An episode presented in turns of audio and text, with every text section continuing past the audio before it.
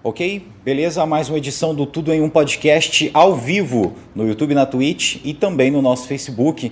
Nós somos o Tudo em um Podcast. Você que está aí pela primeira vez, seja muito bem-vindo. A gente fica muito feliz de vocês já estarem aí aguardando essa transmissão. Hoje é um episódio super especial. A gente está recebendo aqui o pastor Felipe Niel, né, uma grande liderança religiosa aqui da nossa cidade, um grande comunicador também, uma pessoa que utiliza as redes sociais aí para levar a mensagem de Deus e, na minha opinião, está usando as redes sociais, está usando todos esses recursos de uma maneira muito interessante.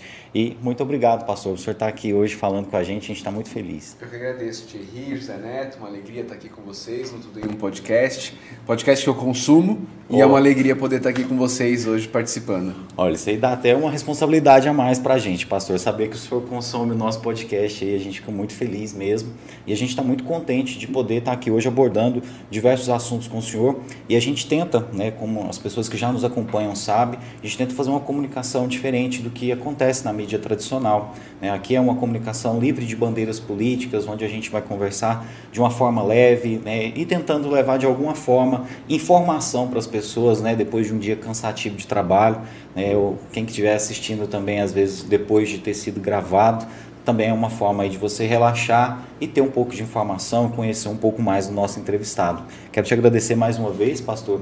A gente vai fazer um breve aqui agradecimento também aos nossos patrocinadores, que são as pessoas que nos ajudam a fazer esse podcast todas as semanas. E a gente já vai começar a entrevista aqui com o nosso amigo, pastor Felipe Niel.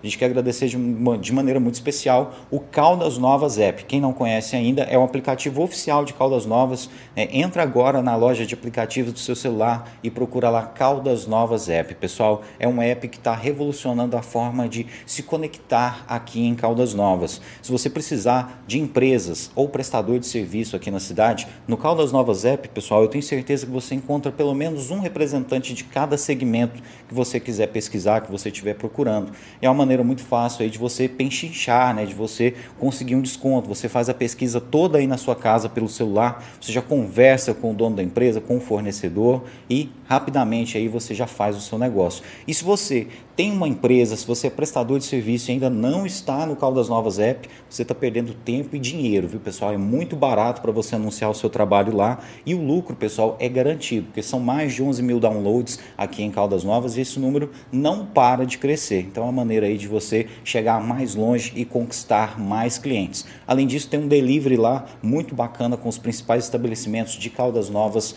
com pizzarias, hamburguerias, restaurantes e tem uma prestação de serviço muito legal e gratuita que são as vagas de emprego. Você entra lá e fica sabendo das vagas de emprego de Caldas Novas região sem pagar nadinha. Muita gente já conseguiu um emprego através do Caldas App. Então siga a gente aí nas redes sociais. Procura lá no Instagram e no Facebook Caldas Novas App e você já vai estar tá se conectando aí com a gente. Grande abraço para o Gabriel Barcelos, Padre L. Guerra e para toda a equipe que faz esse aplicativo acontecer.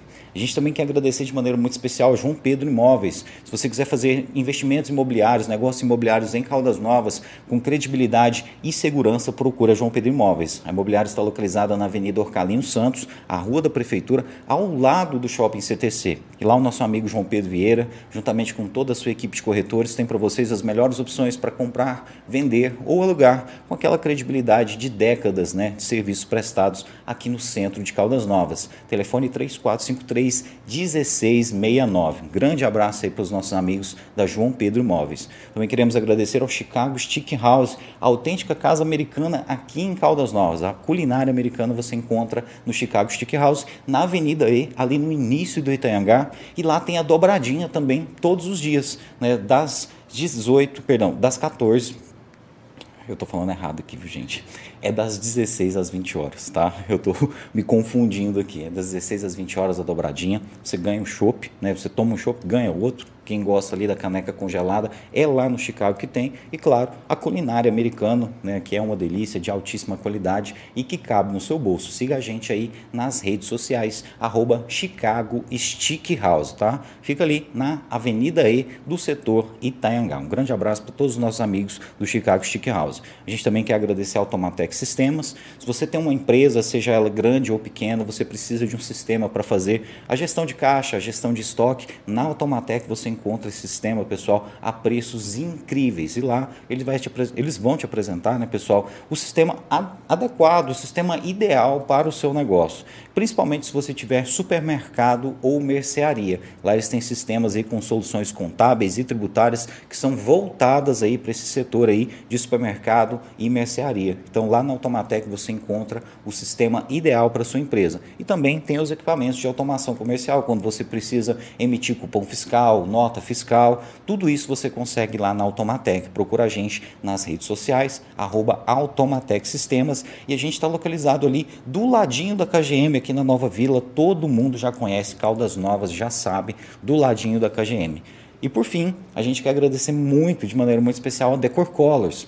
A Decor Colors é uma loja nova que abriu aqui em Caldas Novas e eles estão trabalhando com cimento queimado. Gente, é um cimento queimado que você passa aí na parede e vai dar outro efeito na sua casa, no seu ambiente de trabalho. E o mais legal de tudo é que é baratinho, viu, pessoal? Você vai lá, compra essa lata de cimento queimado, acaba sendo ainda um programa para você fazer em família, que você mesmo consegue fazer. A gente nem acredita o tanto que fica bonito viu? Falou, nossa, eu mesmo consegui fazer uma coisa dessa tão bonita. Eu falo porque eu mesmo que apliquei esse aqui do podcast, viu? E é muito bacana mesmo. E acaba que a gente fica até orgulhoso no final de ter feito esse trabalho.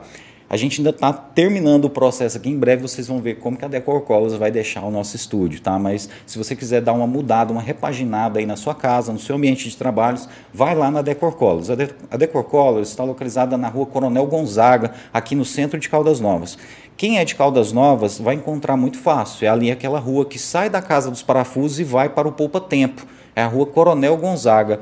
Ali à direita, você saindo da Casa dos Parafusos, rumo ali ao Poupa Tempo, você vai ver a loja né, da Decor Colors lá. Nosso amigo Daniel vai estar lá te esperando, né, o Wesley, com ótimas soluções ali para vocês. E eles também têm a tinta tradicional, viu, pessoal? Quem precisa da tinta tradicional, eles têm lá com a qualidade da Decor Colors. Siga a gente nas redes sociais, né? Arroba Decor Colors Caldas Novas. E por fim, eu quero fazer aqui um alerta para vocês, né? Tem um, um evento acontecendo essa semana muito interessante. A União dos Engenheiros e Arquitetos de Caldas Novas e Rio Quente está promovendo, nessa quinta-feira, dia 18, um workshop para falar sobre água termal para falar sobre a importância de cuidar das águas termais de Caldas Novas, como que a gente vai conseguir cuidar dessas águas termais. Então você, cidadão Caldas Novense, você que de alguma forma está ligado ao turismo da cidade e quer ajudar a cuidar dessas águas, a hora da gente se informar e saber o que, que nós podemos fazer é nessa semana, dia 18, às 19 horas, lá no auditório do Boulevard, ali do ladinho do Privé, vai acontecer esse workshop aí falando sobre água termal aqui em Caldas Novas. Então, um tema muito interessante para a gente que acha importante preservar né, a nossa natureza, que é a base do nosso turismo. Então, um grande abraço aí para os organizadores desse evento, que é a UNEAR e o CREA Goiás também, que está organizando esse evento. E a gente aguarda todo mundo lá nessa quinta-feira, às 19 horas. Afinal, cuidar das águas termais de Caldas Novas é cuidar do nosso futuro, é cuidar da nossa fonte de renda, que é o turismo. E esperamos vocês lá para falar desse tema tão interessante aí. Então anota na sua agenda, dia 18 às 19 horas no auditório do Boulevard, uma realização da UNEAR em parceria com o CREA, falando aí da importância de cuidar das águas quentes de Caldas Novas e como que nós vamos promover esse cuidado. Agora sim, a gente começa o papo tão esperado aí com o nosso amigo aqui, pastor Felipe Niel. Pastor, tem muita gente acompanhando a gente aqui, bem mais que o normal. A gente sabe aí a presença que o senhor exerce nas redes sociais. Mas como que começou, pastor, essa, essa presença nas redes sociais da maneira intensa como ela é hoje? E quando eu digo intensa, é de uma maneira positiva, porque chegou até mim essa mensagem e daí eu tive interesse em trazer o senhor aqui para a gente bater um papo. Mas como que o senhor teve essa, essa visão de realmente começar esse trabalho na internet? Então, Thierry, é, muita gente é, tem duas tendências opostas em relação à, internet. Né? Muita gente que eu digo assim, muitos ministros, muitos pastores, muitas pessoas envolvidas com igreja. Por um lado, algumas demonizam a internet. Não, a internet só tem coisa errada lá, tem muita coisa feia, não sei o que, não é de Deus. E outras pessoas, não, a internet é, é o que vai salvar o mundo, a internet não sei o que e tal. Eu sempre tentei ter uma postura equilibrada em relação a isso. Digo que a internet não é nem do capeta, nem é a salvação do mundo, mas é uma ferramenta e uma ferramenta útil que pode ser usada por Deus para ajudar pessoas, para salvar vidas, para socorrer pessoas.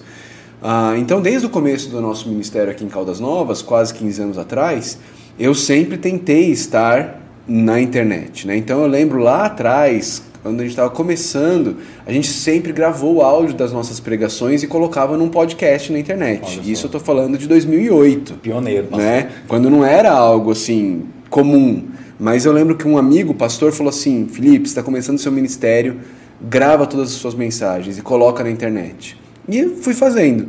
Era eu mesmo que fazia, né? não tinha equipe, não tinha nada, era eu que gravava, eu que editava, eu que subia, e a gente foi fazendo. Ah, depois disso veio ah, o Facebook, aí a gente conseguiu comprar uma, uma câmerazinha que é uma webcam, chama Mevo, ah, e a gente usava ela para transmitir os cultos pelo Facebook, e, e, e, a gente sempre foi se envolvendo dessa forma nas redes sociais, né? Muito pela igreja, pelos, pela página da igreja e tudo mais.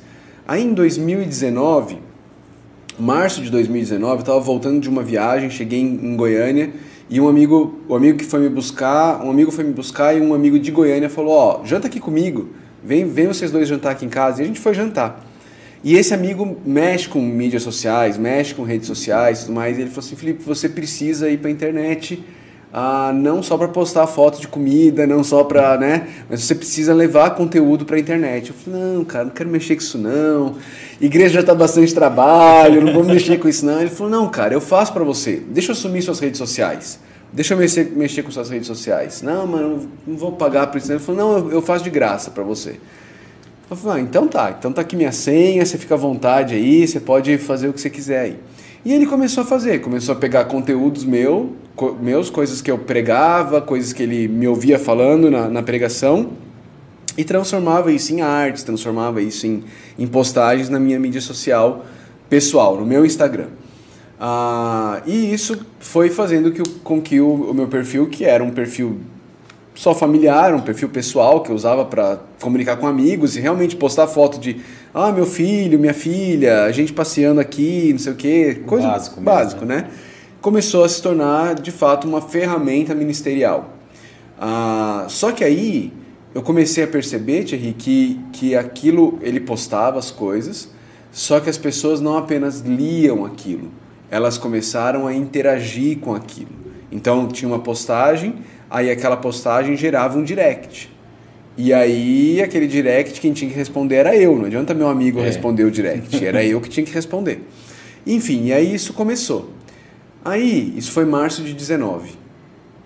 Em setembro de 19, um outro amigo, seminarista lá de Goiânia, estava estudando para ser pastor, me mandou mensagem e falou assim: Felipe, ora por mim Pai, estou tendo tanta dificuldade de ter constância no meu tempo com Deus, de, de, de, todo dia mesmo parar, abrir a Bíblia, ler a Bíblia, orar, orar com, a Deus, ter um tempo meu com Deus. Tenho dificuldade de ter isso. E eu falei, não, vou orar, vou orar sim por você, mas aquilo, sabe quando aquilo fica na sua cabeça? Me mexeu com o senhor, né? É, aquilo fica na cabeça. Assim, cara, ele é seminarista, preparando para ser pastor e está com essa dificuldade. Quantas outras pessoas talvez não tenham essa mesma dificuldade? E aí eu lembro em, em setembro de 19 mesmo, eu falei assim, eu vou começar uma série de lives no meu Instagram. E eu vou usar, eu vou fazer nessas lives, uh, eu, eu vou ajudar, eu vou dar dicas para as pessoas para elas conseguirem saber o que fazer, porque tem muita gente que o cara não sabe o que fazer quando, ah, vou ler a Bíblia. Por onde começar? Por onde eu começo? O que, que eu leio? Como eu leio? Entende? É, é, será que eu, eu ah, abro aqui assim? Já viu a história do Já. cara que foi fazer isso? Né? Ah, vou fazer isso. Aí ele pegou, abriu, leu assim e foi Judas e se matou. Ele falou: Não, misericórdia, que isso? Aí ele abriu de novo. E vai tu e faz o mesmo. Não! Aí ele não abriu, vou tentar mais uma vez aquilo que tem para fazer, vai e faz depressa. faz, né? Então, assim, a pessoa não sabe o que fazer quando, quando abre a Bíblia. Então, eu fiz uma série de 21 lives, ah, pegando cada dia um salmo e indo para indo esse salmo com as pessoas e ajudando as pessoas a ler o salmo, a entender o salmo, a saber que perguntas fazer quando você abre a Bíblia. Cada dia, além de estudar aquele salmo, eu dava uma dica para as pessoas: ó, quando você for estudar a Bíblia, faz isso E a gente fez isso por 21 dias. E foi assim, a, a resposta que a gente teve ali foi um negócio muito surpreendente, né? Das pessoas estarem participando, de dali aquilo ali criar uma comunidade realmente das pessoas criarem um vínculo, as pessoas se conheciam já por causa porque elas participavam juntas da live, e eu sempre fazia questão de, de mencionar as pessoas, né? Bom, bom dia, fulano de tal, de tal cidade, bom dia. Eu vejo que o senhor faz né? isso nos devocionais, né? Isso, eu sempre quis fazer isso, porque é, não quero ser um negócio só eu, entendeu? É nosso, a gente está fazendo juntos isso aqui. E aí isso foi muito legal, e esse foi o início do meu envolvimento com, com a internet, foi ali que começou. E hoje, qual que é a importância dessa ferramenta dentro do ministério do senhor? Hoje o senhor tem membros que seriam virtuais, que nem seriam de Caldas Novas, mas que acompanham o ministério da Batista Vida Nova? Uhum. É, eu não usaria essa nomenclatura membros. Por quê? Porque a gente realmente entende que um membro de igreja é alguém que está de fato vivendo a vida na comunidade. Né? Não tem como, no nosso entendimento, não tem como a pessoa de fato experimentar o que é ser membro de uma igreja de forma virtual. Uhum. Né? Ah, até porque ser membro da igreja não envolve apenas receber, mas envolve dar. E eu não estou falando aqui de dinheiro, eu estou falando de envolvimento. Estou falando de participação, mesmo, né? de comunhão. Eu estou falando de, essa semana, uma irmã em Cristo perdeu o bebê. E aí?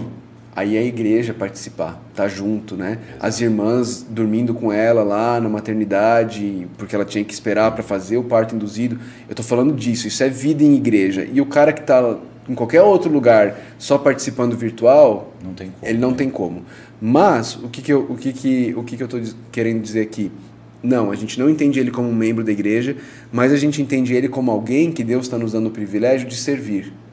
Porque, infelizmente, Thierry, existem muitas pessoas em muitos lugares do Brasil e do mundo que conhecem o Evangelho, ouviram falar do Evangelho, conhecem o Evangelho, creem no Senhor Jesus Cristo, mas de fato não têm uma igreja na cidade delas. Elas não têm uma igreja, elas não têm como fazer parte de uma igreja. E nesse sentido, a gente tenta, ainda que de uma forma precária e incompleta, suprir a necessidade dessa pessoa em termos de ensino, em termos de aprendizado, de poder ter bom conteúdo, bom ensinamento bíblico que ela não teria se não fosse pela internet. A internet proporciona isso para ela. E no caso, o senhor tem seguidores, por exemplo, de fora do país, pessoas brasileiros que estão em outros países e que de alguma forma mantêm ali uma certa comunhão através desse canal que o senhor tem? Muito, muito. Japão tem muito, muitas pessoas do Japão. Na Europa tem também muitas pessoas. Ah, acabou que ah, esse ministério na internet ele foi gerando ramificações, né? Então, dessa live que eu te falei, dessa série de lives, de 21 lives, nasceu uma escola. Nasceu uma escola online que se chama A Vida no Evangelho. Né? Essa escola online, ela já nasceu com 300 alunos. Caramba. Fruto da, da live, fruto das 21 devocionais. Dessas 21 devocionais, a gente no meio do caminho, a gente começou a avisar. Não, o pessoal já sabia, eram 21 dias. Aí o pessoal começou, não, mas vai acabar, não, mas não dá para estender. E assim, fazer algo ao vivo todo dia é algo bastante que, que suga da gente, porque não é só ah, abrir uma câmera e falar qualquer coisa. A gente tem um, tá, tá criando um vínculo, criando um relacionamento com aquelas pessoas, se doando para elas. Isso realmente suga muito.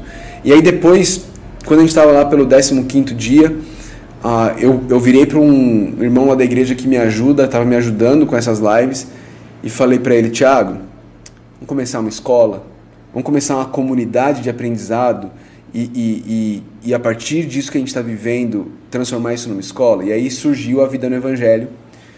A Vida no Evangelho acabou financiando um seminário online que a gente criou chamado Seminário Foco, que tem como objetivo formar pastores. O objetivo do Seminário Foco é poder uh, prover formação teológica para pessoas que gostariam de estudar teologia, mas que não tem como parar a vida, mudar para uma outra cidade.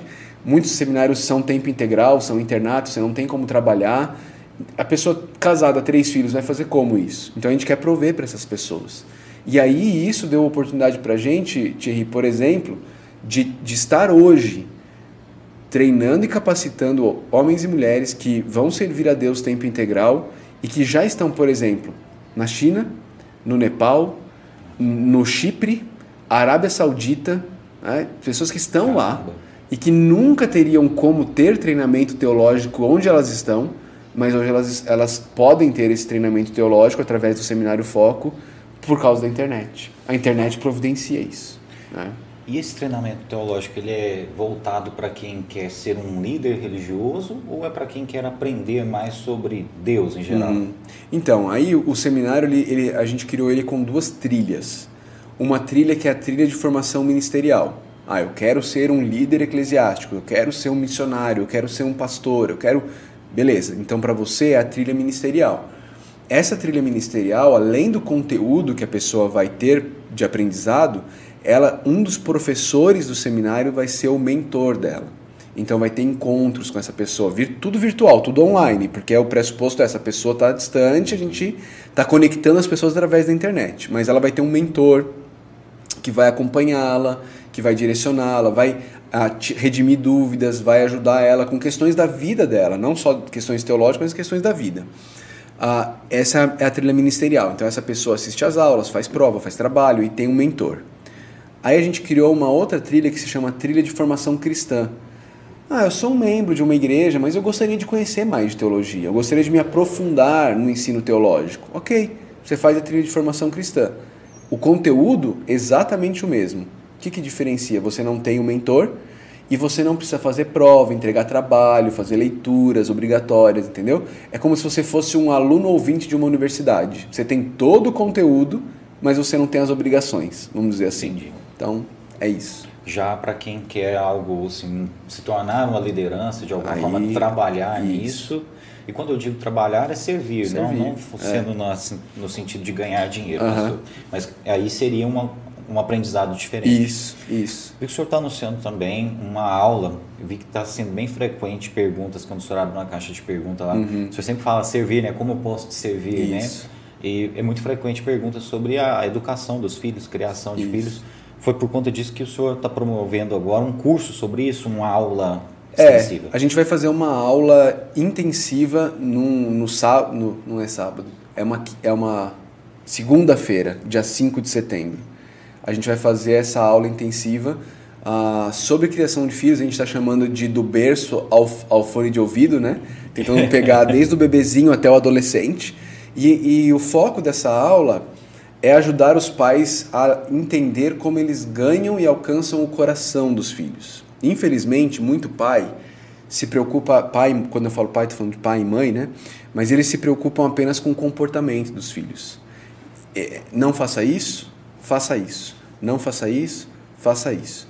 E aí, quando você se preocupa apenas com o comportamento, você tende a criar fariseuzinhos quem, quem é familiarizado com o linguajar bíblico sabe que os fariseus eram lideranças religiosas da época de Jesus que tinham uma aparência de piedade, mas o coração deles estava longe de Deus. Jesus chama ele de sepulcros caiados, ou seja, era um túmulo que caiaram, então ficou branquinho por fora, mas lá dentro era podridão e morte.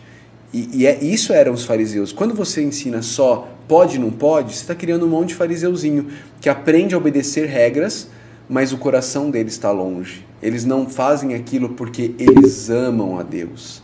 Eles fazem porque o Pai mandou fazer e que eles vão perder algum privilégio se eles não fizerem. Não é? Mas não porque eles amam aquilo, não porque eles querem aquilo.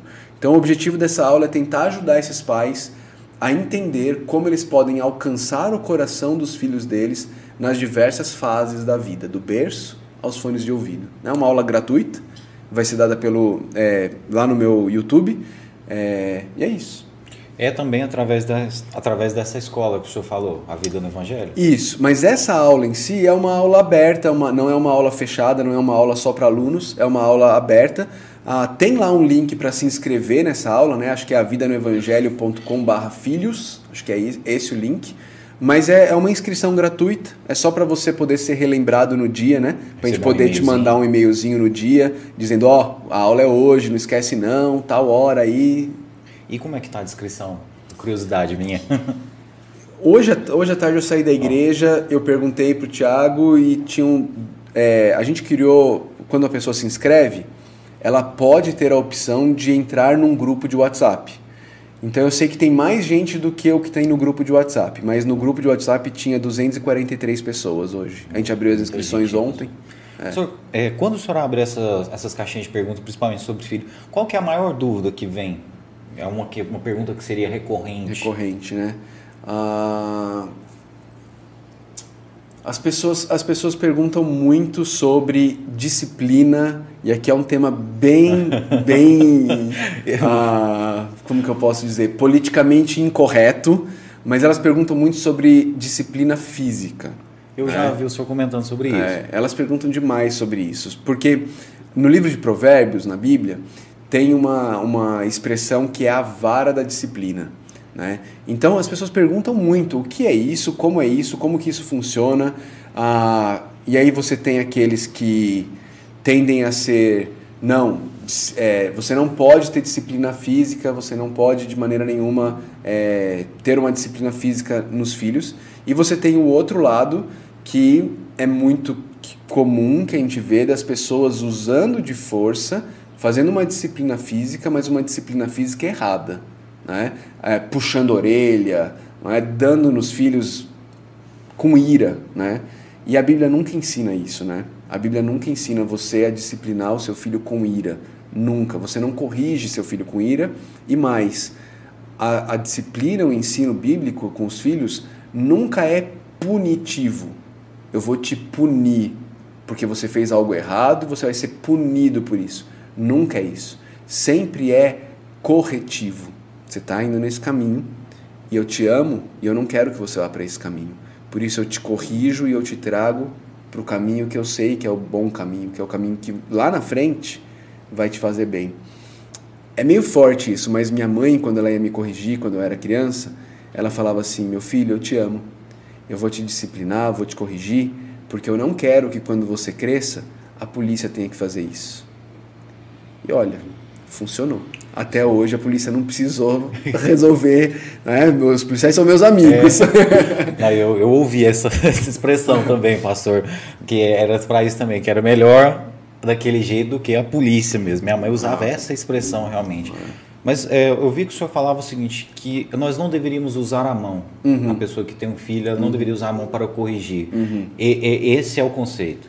Eu creio nisso. Eu creio que a mão, a nossa mão, mão dos pais, ela existe para dar carinho para os filhos, não para bater ou para disciplinar. Eu acredito que não, não deva ser assim. Também acredito que não deve se usar um objeto, por exemplo. Às vezes as pessoas usam um chinelo. A, a, o chinelo não é um não é o objeto para isso. Ele é o objeto que você usa para colocar no seu pé. Se aquilo lá está sempre ali, a, a criança está sempre meio tensa, porque ela nunca sabe quando que vai voar um chinelo nela, entendeu? Então, é, eu acredito que não deva ser. Uh, eu acredito que, que, que é, é, é muito delicado esse é, assunto, eu estou tomando muito imagino. cuidado, porque a gente precisa tomar cuidado para não ser mal interpretado. Né? E, e o que eu ensino, o que eu defendo, é que a gente instrui, disciplina, sempre em amor, nunca com ira. Se você está irado, pai, mãe, não é o momento de você corrigir ou disciplinar o seu filho. Você precisa acalmar o teu coração, você precisa sossegar o teu coração. Quando você estiver tranquilo, em paz, amando o seu filho, aí você senta e conversa com ele. Né? Não é na frente de todo mundo, é você e seu filho quietinho, só vocês dois, porque o objetivo nunca é humilhar a criança. Você nunca quer humilhar a criança. Lembra, é fruto do amor. Você faz isso porque você ama. Então, se você está humilhando, se você está tá machucando a criança, disciplina bíblica nunca machuca a criança. Nunca. Isso nunca envolve. Isso nunca é parte do que a Bíblia chama de disciplina bíblica, de criação de filhos. Se você está machucando seu filho, que você está fazendo não é disciplina bíblica. Esse não é o caminho. Senhor, o caminho, como o senhor falou, é o amor, em todos uhum. os sentidos. Para que, como o senhor falou, não sejam pequenos fariseus. Isso. Que entenda que é o amor que é o importante, não é eu vou perder o meu videogame, eu vou perder sim. a série, a televisão. Sim, sim. O objetivo sempre é alcançar o coração dessa criança. É sempre ajudar essa criança a entender o que todos nós, em algum momento da vida, precisamos entender que existe um Deus, que esse Deus é o Criador dos céus e da terra e que por ser o criador dos céus e da terra, ele tem toda a autoridade sobre nós, ele nos criou. Não é? é eu acho interessante que o, o Luiz Felipe Pondé, aquele é, filósofo, né? É filósofo. É, professor na, na PUC, lá em São Paulo, ele escreveu um livro chamado Os Dez Mandamentos Mais Um. E ele foi no Jô Soares para ser entrevistado e falar sobre né, a, o lançamento do livro. E o Jô perguntou para ele: Pondé, para você escrever esse livro, você precisou ler a Bíblia? E ele falou: sim, eu li a Bíblia para poder escrever esse livro. E o Jô perguntou: o que, que você aprendeu né, lendo a Bíblia? O Pondé não é um cristão.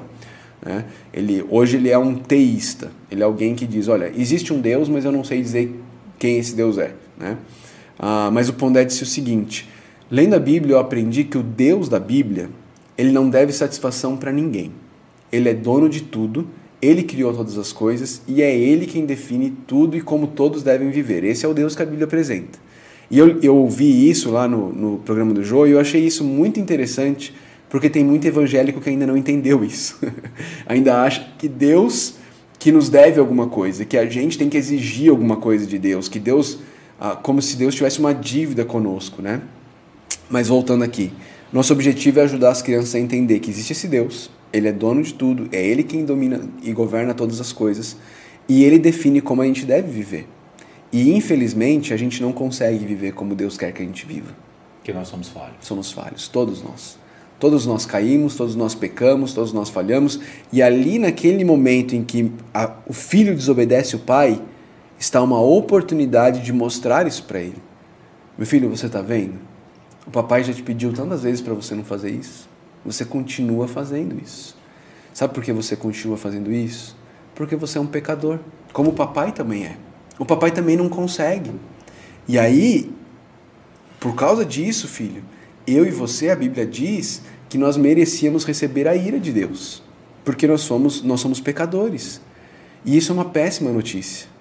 Mas aí eu tenho uma boa notícia para os meus filhos e eu tenho uma boa notícia para mim, para você, que Jesus Cristo veio ao mundo. Ele recebeu a ira de Deus no meu lugar, no lugar dos meus filhos, no seu lugar, e ele nos chama a crer nele, a crer que ele de fato pagou o preço que a gente tinha que pagar. Ele pagou no nosso lugar, e ele nos chama a nos arrepender dos pecados e crer. Esse é o meu objetivo com os meus filhos. Não é puni-los. Eu não, eu não quero. Nu, eu, o meu objetivo nunca é eu vou te dar uma coça, eu vou te dar uma surra para você ver quem manda nessa casa. Não. Um pai cristão, alguém, um pai e uma mãe que seguem a palavra de Deus, não, esse não é o caminho, não é isso que a gente quer. Que a gente quer mostrar para os nossos filhos que eles são pecadores e eles precisam crer em Jesus. Eles precisam se arrepender dos seus pecados e crer em Jesus. Esse é o objetivo da, da educação cristã. É isso que a gente tem como objetivo. Porque se meu filho e minha filha não se arrependerem dos pecados deles e crerem em Jesus, eles podem ter um comportamento excelente externo, mas eles continuam caminhando a passos largos para o inferno. Eu creio nisso. E eu não, eu não quero filhos obedientes que vão para o inferno.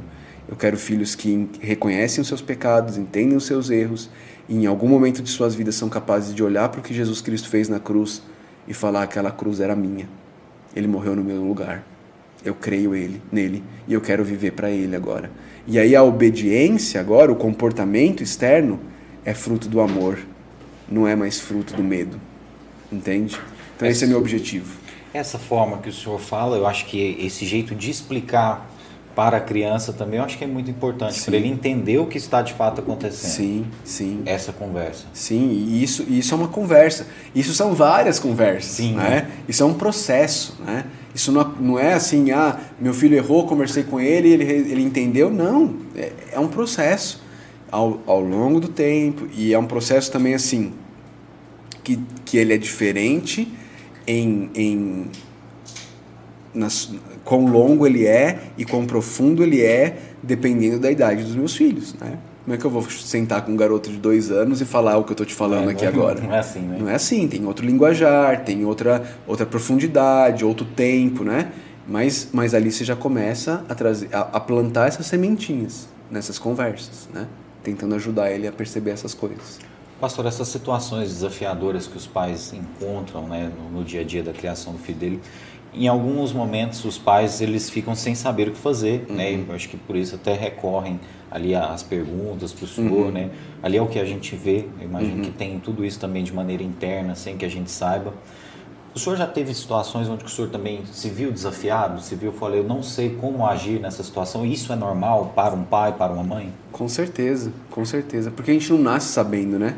A gente não nasce sabendo como, como lidar com os filhos e, e na verdade, Thierry, os filhos, eles são um presente de Deus para nos ensinar muita coisa. O, o filho vem quebrar muito do nosso orgulho, da nossa independência.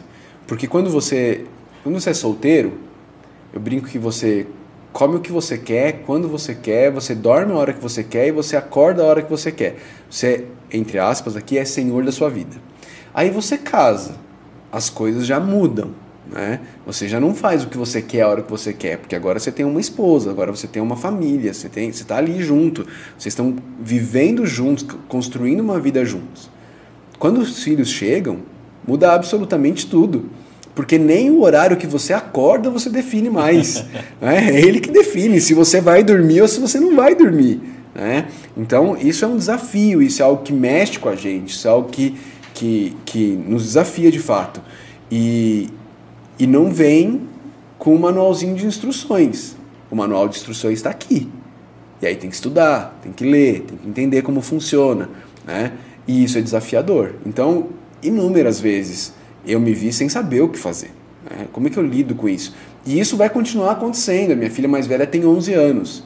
Então eu ainda não, não experimentei algumas coisas da paternidade. Não é? Ainda se Deus permitir, ainda pretendo viver essas coisas e ir aprendendo no processo, né?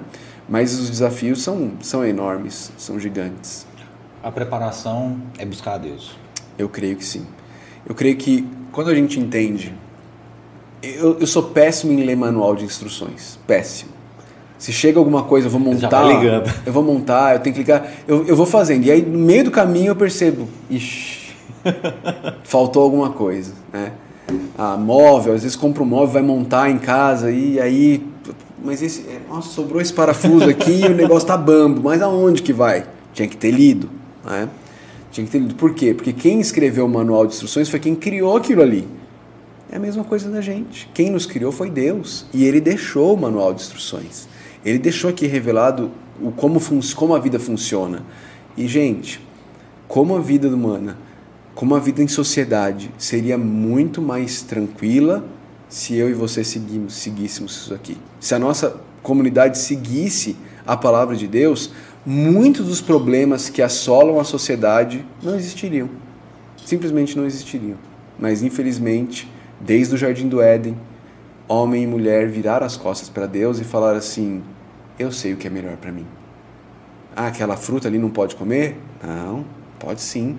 Deus deve estar querendo esconder algo de bom de mim. Ele é um grande estraga-prazeres. Vou comer.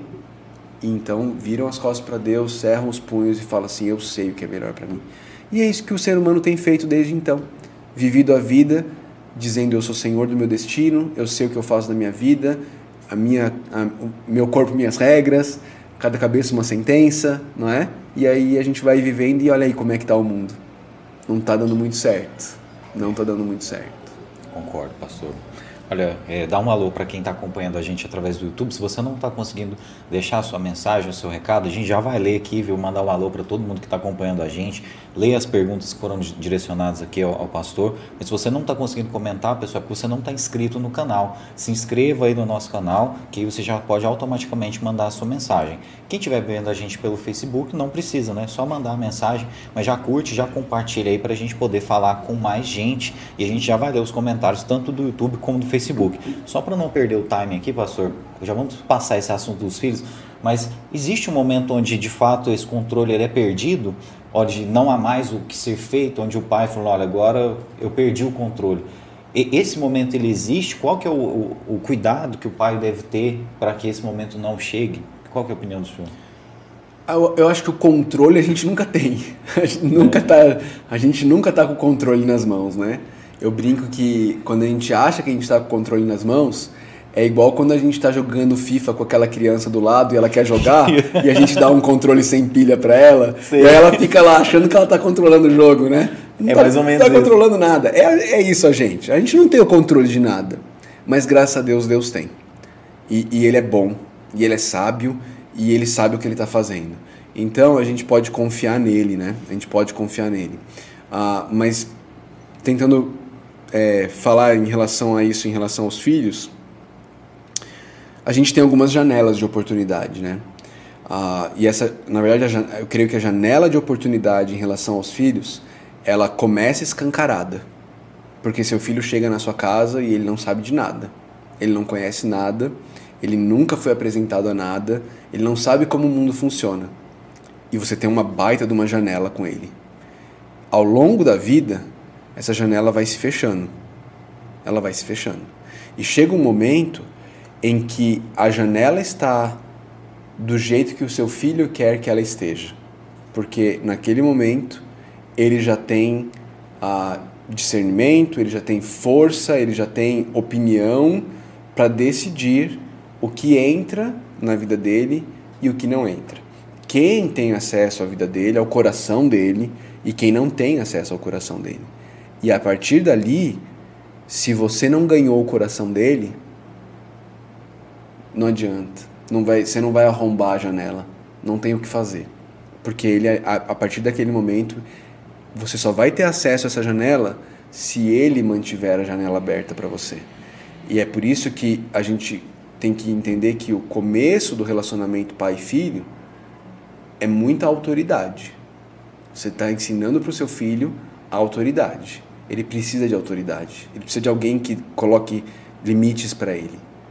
E o processo, depois de ganhar autoridade, é ganhar o respeito. Ganhando o respeito, você agora ganhou o seu filho e ele, você não precisa arrombar a janela. Ele te convida a entrar, porque agora ele te tem como o conselheiro dele. Ele te admira, ele confia em você. E aí você não precisa mais nem se preocupar, não que você não vá estar atento, mas você não precisa se preocupar ah, o professor na escola está ensinando bobagem para o meu filho. Não tem, entre aspas, não tem problema. Porque o seu filho confia em você, não confia no professor da escola. É, não que ele despreze o professor da escola, mas a, a confiança que ele tem em você é tanta que quando ele ouve alguma coisa na escola, que ele fala assim, mas isso lá em casa não, não foi o que eu aprendi. Ele vai chegar em casa e vai falar assim, papai, o professor falou assim, assim, assim, assim hoje na escola. E você vai ter a oportunidade de mostrar para ele, meu filho, a realidade é que a vida não é assim. A vida é assim, assim, assim, assim. Porque eu estou falando disso porque não é de matéria da escola, né? Mas é porque, infelizmente, muitas vezes nas escolas as crianças têm sido doutrinadas, né? Não tão, muitas vezes o professor, infelizmente, não está ensinando física, matemática, português, ele está ensinando ideologia. E, e aí muitos pais têm medo, né? existe todo um movimento crescente no Brasil de pais que não estão mais mandando as, as crianças para a escola. E eu respeito quem, quem caminha por esse caminho. Mas eu entendo também que se você usar bem essa janela de oportunidade e ganhar o coração do seu filho, o professor pode falar que essa parede aqui é vermelha para o seu filho, que quando ele chegar em casa ele vai falar assim: Você acredita que o professor falou que a janela é vermelha? Que a parede é vermelha, a gente sempre aprendeu que essa parede é cinza. E você fala assim, é isso mesmo, filho, a parede é cinza. Porque o pai vai estar sendo aquela referência, referência. moral, aquela vai ter uma referência exato, mesmo de pai, exato, né? Exato. Você, você ganhou o coração daquela criança. Então, é, é, a, a, você vai continuar sendo fonte de influência na vida dela. Porque vai chegar um momento da vida que não, não, não é mais autoridade vai chegar um momento na vida que o pai deixa de ser autoridade sobre a vida do, do filho, né? O filho sai de casa, o filho vai trabalhar, o filho se casa, mas a gente tem o desejo de que a gente continue sendo uma influência na vida dos filhos, que os filhos queiram ser influenciados por nós, né? E é o que tende a acontecer, né, pastor, seguindo Se você ganhar o coração caminho, dele, né? aproveitando essa janela que está se fechando. Bom, pastor, mudar um pouquinho de assunto. O senhor comentou aqui no início sobre um seminarista que estava tendo dificuldade ali para ter um tempo com Deus, para ter ali um momento de intimidade com Deus dentro da, da sua rotina, do seu dia a dia.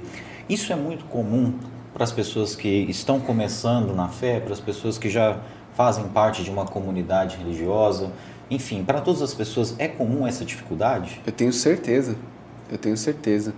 Ah, por muito tempo, na história do cristianismo, a Bíblia não esteve nas mãos dos, dos cristãos. A Bíblia era algo que estava. Só quem tinha acesso a ela era o clero. Né? Por quê? Bom, primeiro porque a Bíblia é, é muito recente, eu estou falando de apenas alguns séculos atrás.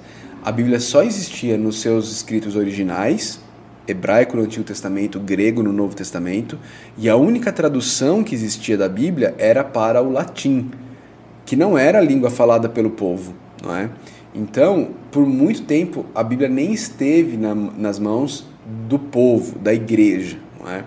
Ah, e hoje, estando na mão do povo e da igreja, ah, muitas vezes as pessoas não sabem o que fazer.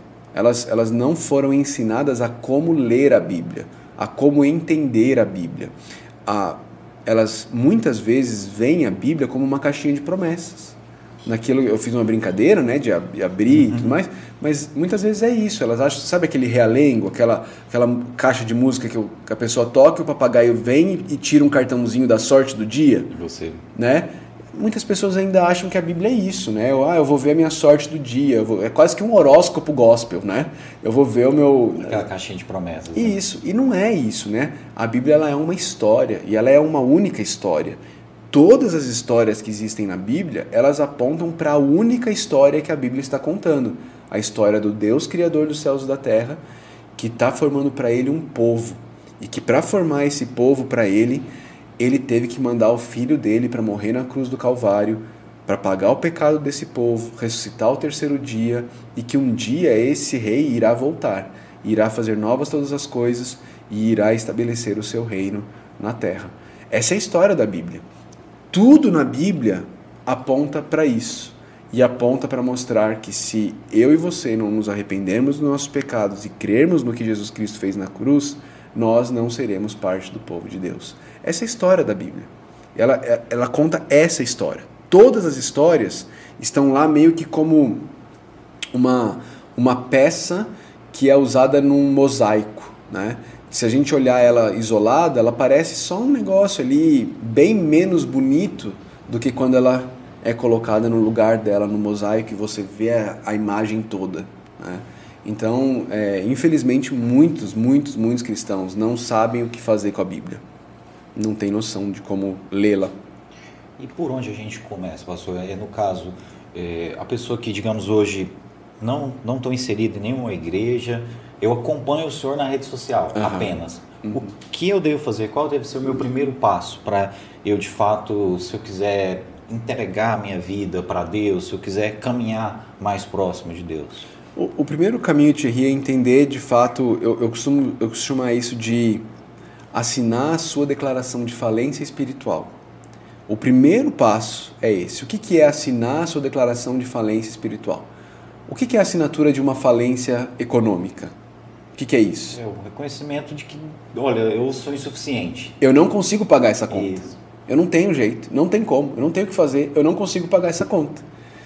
o primeiro passo para a caminhada, para a jornada cristã, é esse reconhecimento. Eu não consigo pagar a dívida que eu tenho com Deus. Eu não consigo. Por que, que eu não consigo? Bom, eu não consigo porque a Bíblia diz que aquele que é culpado de quebrar um dos mandamentos da lei de Deus se torna culpado de quebrar todos. Não existe ninguém que nunca quebrou algum dos mandamentos da lei de Deus. Então, eu e você, nós, nós somos culpados diante de Deus. Essa, essa é a realidade. E enquanto eu e você não entendermos e confessarmos isso e assinarmos lá, falar assim, Deus, é, eu não consigo. É, eu não consigo. Eu tento, eu posso me esforçar, mas eu não consigo. Eu falho. Se eu não falho em ação, muitas vezes eu falho em motivação. Eu posso até fazer o certo, mas eu faço pela motivação errada. É? E, então, eu, eu tenho que reconhecer isso. E uma vez reconhecendo isso, aí eu tenho que olhar para Cristo. Eu tenho que olhar para Jesus, o único Filho de Deus, o Criador dos céus e da terra, que Paulo vai dizer que não considerou que o ser igual a Deus era algo que ele deveria se apegar, mas ele se humilhou. Se humilhou foi e, e veio em forma humana, não é? foi obediente até a morte, morte de cruz. E essa morte de cruz, ele não merecia. Porque ele cumpriu a lei de forma plena. Mas ele morre na cruz, no meu lugar, no lugar de todos aqueles que um dia viriam a assinar a declaração de falência e crer em Jesus. É isso. Você entendeu isso? Você, você reconheceu que você é esse falido e que Jesus fez tudo o que precisava ser feito para a sua salvação? Você creu nisso? O cristianismo é isso. Se você crê nisso, você é um cristão. E aí, o chamado agora é, Paulo escrevendo também diz assim: a vida que agora eu vivo no corpo, eu vivo-a pela fé no Filho de Deus, que se entregou por mim. Já não sou mais eu quem vive, mas Cristo vive em mim. Então agora eu quero viver uma vida que não é mais minha. Ela é de Deus, ela é de Cristo. Então agora eu quero viver para Cristo, eu quero fazer boas obras, eu quero obedecer a Deus. A gente crê, Thierry, que nós não somos salvos pelas obras. Nós não somos salvo, salvos por causa de boas obras. Paulo escreve isso também quando ele escreve a uma igreja chamada Éf, é uma igreja que estava numa cidade chamada Éfeso. Ele escreve dizendo assim: Vocês são salvos pela graça. Graça é um favor imerecido. Por meio da fé, ele diz. E isso não vem de vocês, é um presente de Deus, não por obras, para que ninguém se glorie. Não por obras para que ninguém se glorie. Eu fico pensando assim: se eu chegasse no céu e Deus falasse assim, Felipe, por que, que eu devo deixar você viver a eternidade comigo? E eu falasse assim, Deus, poxa vida, você não você não tá me reconhecendo? Você não sabe do meu currículo? Não, Deus, olha aqui meu currículo membro de igreja desde pequeno, criado no Evangelho, fui para o seminário, Deus, eu fiquei cinco anos no internato estudando a Bíblia, saí da minha cidade, fui para outro estado para plantar uma igreja, para levar o Evangelho. Deus, que isso? Sou eu! e aí Deus virasse para mim e falasse assim: caramba, é mesmo, né? Que currículo, hein? Entra para cá, campeão. Mas não é assim. Quem levou a glória da minha salvação, se isso acontecesse? O senhor mesmo. Eu levei a glória. Eu me salvei, não é? Mas Paulo diz: não por obras, para que ninguém se glorie. A salvação não é por boas obras. Mas aqueles que são verdadeiramente salvos, eles querem viver boas obras. Eles querem fazer boas obras. Não para sermos salvos, mas porque nós já fomos salvos por gratidão a Deus. Porque eu entendi o que eu merecia, eu entendi o que Deus me deu, ao invés de me dar o que eu merecia. E agora eu quero viver isso, eu quero viver para Deus, eu quero servir a Deus. Né? Ah, Lutero, um teólogo antigo, dizia que Deus não precisa das nossas obras, mas os nossos vizinhos precisam. Né? Bom, né? Então a gente quer viver isso. O senhor falou aqui também que às vezes a gente faz o certo, mas pela motivação errada. Hum que também, ou seja, não vai ter sentido nenhum ter feito uma boa obra. É, é mais ou menos, é, como que o senhor poderia explicar isso para a gente? Ou seja, eu estou indo para a igreja, mas não porque estou indo com o coração para servir uhum. a Deus, estou indo porque, nossa, falar o Thierry não pode faltar no domingo. Uhum. É mais ou menos isso? É, pode ser isso, pode ser eu vou para a igreja porque eu acho que se eu for para a igreja Deus vai se agradar de mim, vai me abençoar financeiramente às vezes, é. né? Eu vou dar o dízimo porque eu acho que se eu der o dízimo Deus vai me abençoar. Ou, ou, ou pode ser até coisas assim, por exemplo, ah, eu vou para a igreja porque se eu for para a igreja, aquela moça que tá que eu estou interessado nela, ela vai olhar para mim e ela vai pensar assim, ó, aquele cara lá é um homem de Deus, e aí ela vai querer alguma coisa comigo. Ou eu posso fazer o bem para o meu próximo, mas eu faço aquilo porque eu quero ser reconhecido, entende? Porque eu quero, eu quero aparecer, eu quero que as pessoas me aplaudam. Jesus Cristo disse assim: aquilo que sua mão direita fizer, que a sua esquerda não saiba. Né? Aquilo que você faz no secreto, deixa no secreto. Ninguém precisa saber. Né? Ah, ou eu faço algo, até em termos de salvação. Quando eu faço alguma coisa boa, mas eu estou fazendo porque eu acho que assim eu vou conquistar a minha salvação, o autor do livro de Isaías, que foi um profeta do Antigo Testamento, ele chama essas boas obras de trapo de imundícia. Trapo de imundícia, naquela época, era o equivalente ao absorvente feminino de hoje.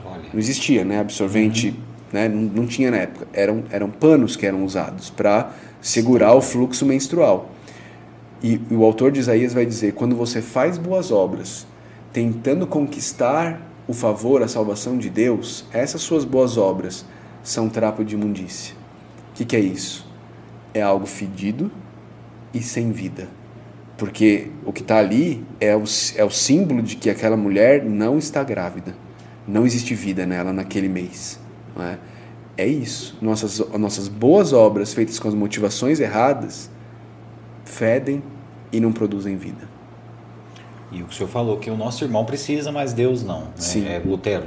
Lutero falou isso, é. Bom, nesse caso eu ouvi também o senhor comentando na rede social a respeito de pessoas que têm muito conhecimento hum. e que deixam de edificar o próximo, hum. enquanto às vezes quem tem menos conhecimento, mas faz com amor, uhum. às vezes consegue fazer uma boa obra. Uhum. Como que seria isso, pastor? É, esse, esse trecho foi um Reels que eles cortaram de uma pregação minha, né? Eu estou expondo lá na igreja a primeira carta de Paulo aos Coríntios, né? A gente, lá na igreja, a gente trabalha dessa forma. A gente pega um livro da Bíblia e aí cada domingo a gente caminha um trechinho daquele livro. Pra gente não tirar texto do contexto, pra gente entender...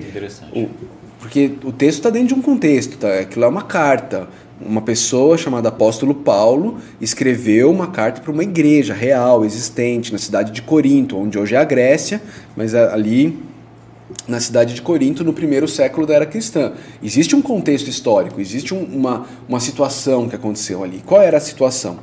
A igreja de Corinto era uma igreja que valorizava muito a eloquência, valorizava muito o conhecimento humano, valorizava muito esse tipo de coisa. E Paulo, apesar de ter muito conhecimento humano, Paulo foi formado aos pés de Gamaliel, Paulo era um, era um erudito. Ele decidiu que a pregação dele não ia constituir de palavras eloquentes e de sabedoria humana, mas que ele ia se limitar a pregar Cristo e este crucificado. Paulo fala isso quando ele escreve a igreja de Corinto. E ele está então tentando corrigir essa igreja e mostrar para essa igreja que o poder de Deus não está no conhecimento humano. O poder de Deus não está na sabedoria humana, na eloquência das palavras. O poder de Deus está na nossa fraqueza. O poder de Deus está no evangelho puro e simples. E aí, dentro desse contexto, pregando a carta de Paulo aos Coríntios, Paulo fala exatamente isso. Paulo fala que a, a, ele está tentando corrigir essa visão da igreja de Corinto que valorizava o conhecimento a tal ponto que desprezava quem não tinha esse conhecimento. Entendi. Entendeu? E Paulo está dizendo para eles: olha, quando vocês têm conhecimento, mas não têm amor, vocês não edificam ninguém, pelo contrário, vocês destroem. Mas quando você talvez não tenha tanto conhecimento, mas você tem amor, você edifica o próximo. Né? E, e ele tá, isso, é, isso foi em 1 Coríntios 8, se eu não me engano ah, e ele está preparando o caminho para chegar em 1 Coríntios 13, aquele texto que todo mundo conhece, seja cristão ou não, mas se você viveu a década de 80 e ouviu Legião Urbana, você conhece, né? O, o, o, aquele ode ao amor, né? Em que Paulo vai falar sobre a importância do amor, sobre como todas as outras coisas no mundo, se não tiver amor, não vale de nada, né? Então ele está preparando esse caminho. E aí ele, ele fala lá sobre isso, né? Sobre uh, o conhecimento e o amor. Obviamente, Paulo não está desprezando o conhecimento. Ele mesmo é um estudioso, ele mesmo é alguém. Uh, quando Paulo vai morrer, ele está preso em Roma, na segunda vez que ele ficou preso. Ele está preso em Roma, na cadeia marmetina, e ele escreve a Timóteo e ele pede para Timóteo trazer algumas coisas para ele. Ele pede uma capa, que era ele precisava se aquecer, pessoas, eu nunca tive oportunidade, mas quem já foi em Roma e já visitou essa, essa cela onde Paulo ficou preso, ela é subterrânea, ela é muito gelada. Então ele pede uma capa e ele pede os livros dele. Olha. Né? Ele está para morrer, mas o que ele quer é a capa e os livros. Né? Então ele era um estudioso, ele, ele, ele é essa pessoa, mas ele está tentando ensinar uma igreja que conhecimento sem amor não serve para nada. Pastor, eu venho com a dúvida a respeito do dinheiro. Ok. Né? O dinheiro, nesse caso, é, é, de que forma eu vou conseguir conciliar as duas coisas, a fé e o dinheiro? É, há uma passagem que fala né, a respeito do, do rico entrar no reino dos céus. Uhum. Mas eu queria entender ela de maneira assim mais aprofundada, porque uma pessoa rica, uma pessoa com dinheiro, eu imagino que ela pode sim ter uma vida com Deus, assim como uma pessoa que não tem dinheiro. Sim. Hoje, em 2022, de que forma que a gente interpreta isso? É, em 2022, em 2022 ah, no Ocidente, em 2022, eu diria que a imensa maioria das pessoas seriam classificadas pelos escritores bíblicos como ricas. Né? A, a, gente, a gente vive uma era, uma época, um momento da história impressionante, Thierry, impressionante. A gente tem água encanada, a gente tem a energia elétrica, não é? a gente tem internet. É? Hoje, que 90% da população no, na, na, no Ocidente tem acesso a esse tipo de coisa e pode pegar um aparelho celular e começar uma transmissão ao vivo ou ligar por vídeo para qualquer lugar do mundo. A gente brinca no meio evangélico que nem Salomão, em toda a sua glória, viveu esse tipo de coisa. Né? Verdade. Né? Se você pegar qualquer rei da Idade Média, a nossa vida é muito melhor do que a vida deles, em termos de conforto. Eles não tinham o que a gente tem. Verdade. Não é? Então, assim, nós somos ricos. A realidade é essa. O Ocidente é rico. Nós vivemos uma vida de muito conforto e muito luxo. Por mais, por menos dinheiro que você tenha, você não está indo para a beira do rio para lavar roupa. Você não está indo para a beira do rio com uma lata para tirar água e trazer para casa. Não é? Você, não é essa a sua realidade. Não é a realidade da imensa maioria do Ocidente. Vamos pensar em Caldas Novas. Isso. Será que tem 1% da população que vive esse tipo de coisa? Não tem água encanada, não tem, né? Não sei se chega a 1% da população. Eu acho que não. Eu acho que não.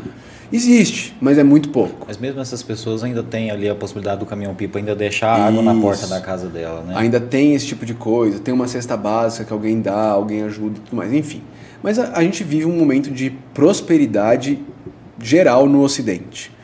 Ah, ah mas isso aí, o que, que tem a ver? Isso, isso, isso é um problema? Isso não é. Qual é o problema, Thierry? O dinheiro não é o problema. Às vezes as pessoas falam o dinheiro é a raiz de todos os males. E elas acham até que saiu da Bíblia isso. Isso não saiu da Bíblia. Não é isso que a Bíblia ensina. O texto que muitas vezes as pessoas usam equivocadamente é o texto que Paulo escreve a Timóteo, na primeira carta de Paulo a Timóteo, no capítulo 6, em que Paulo diz o seguinte, ok? Vamos, vamos ler certinho. 1 Timóteo, capítulo 6, versículo 10. Pois o amor ao dinheiro é a raiz de todos os males. O problema não é o dinheiro. O dinheiro é neutro. O dinheiro é só uma ferramenta que pode ser usada para o bem ou pode ser usada para o mal, como é a internet, como é a energia elétrica, como é a água encanada, como é qualquer outra ferramenta. Pode ser usado para o bem ou pode ser usado para o mal. É neutro, né? A música, a música pode ser usada para o bem ou ela pode ser usada para o mal.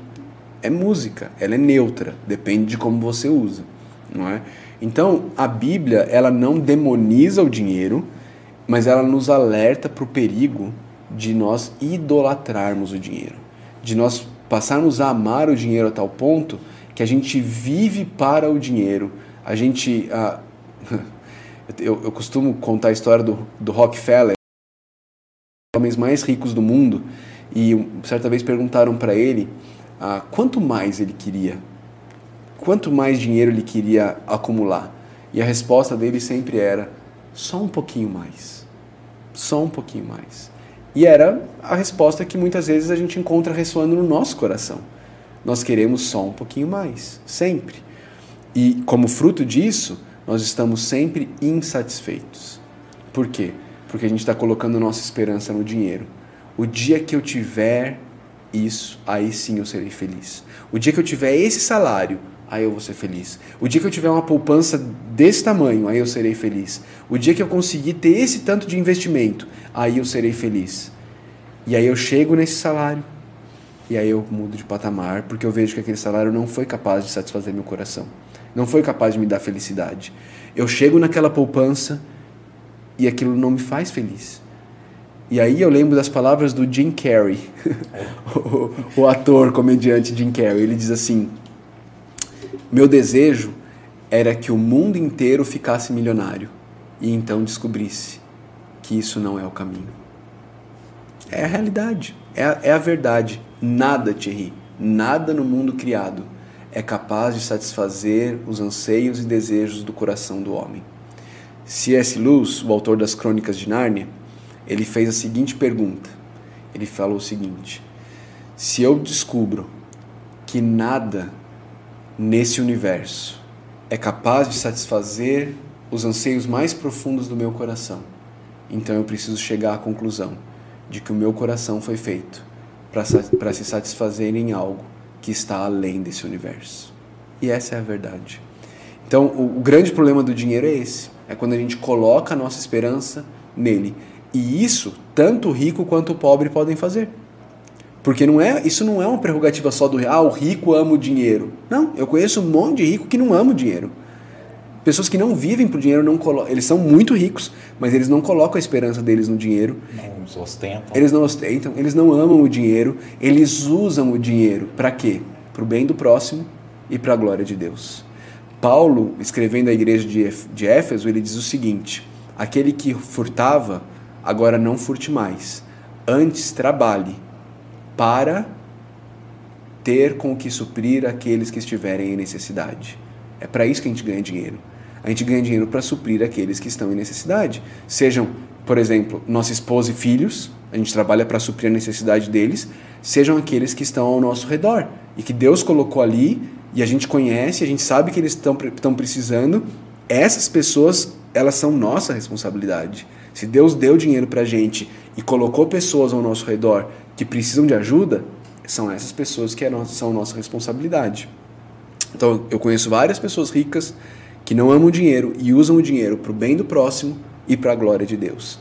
E eu conheço um monte de pessoa pobre, avarenta, que ama o dinheiro e que sonha e acha que só será feliz o dia que tiver alguma coisa.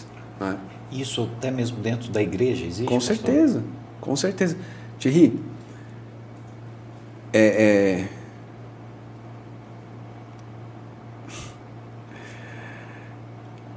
Qual é. Eu, eu, eu não sei a sua religião, então eu posso falar isso com muita tranquilidade. Você não precisa me contar, tá, tá bom? Eu posso falar isso com muita tranquilidade. Ah, qual é a grande mensagem que nós ouvimos dos grandes, do, não dos grandes, mas dos, dos telepregadores da televisão brasileira, das igrejas evangélicas, das megas igrejas evangélicas. Qual é a grande mensagem que a gente ouve? A da prosperidade? E por que que... E, e, e, ok, então o pregador prega a prosperidade, a igreja dele está vazia ou está cheia? Cheia. Cheia. Então, aquelas pessoas que estão lá, elas estão lá por quê? Prosperidade do por dinheiro. Por causa do dinheiro. O que, que elas amam? O dinheiro. Deus se tornou para elas um meio e não um fim.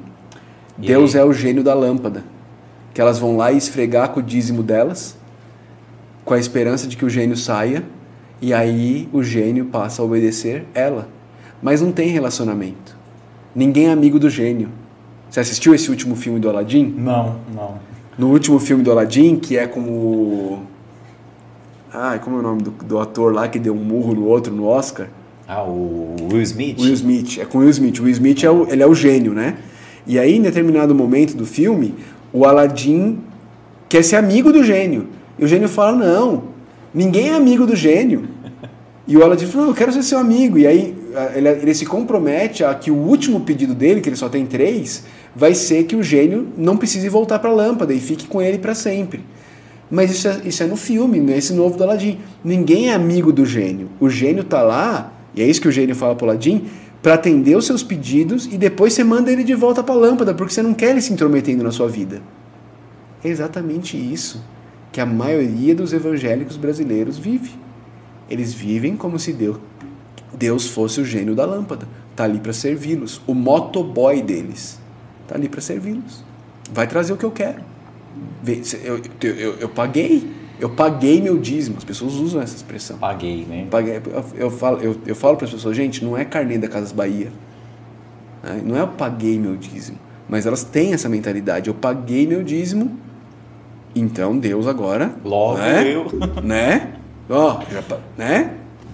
É, é triste, mas é a realidade. E é onde também esse amor ao dinheiro pode ser fazer a pessoa ser guiada por pessoas erradas que só estão de olho no dinheiro também, Exato. né? Sim, infelizmente. E tudo isso é fruto do quê? Bom, lá no fundo é fruto da ganância que existe no coração do homem, tanto do pregador, né, quanto do cara que está lá porque ele foi prometido para ele que ele vai prosperar e tudo mais.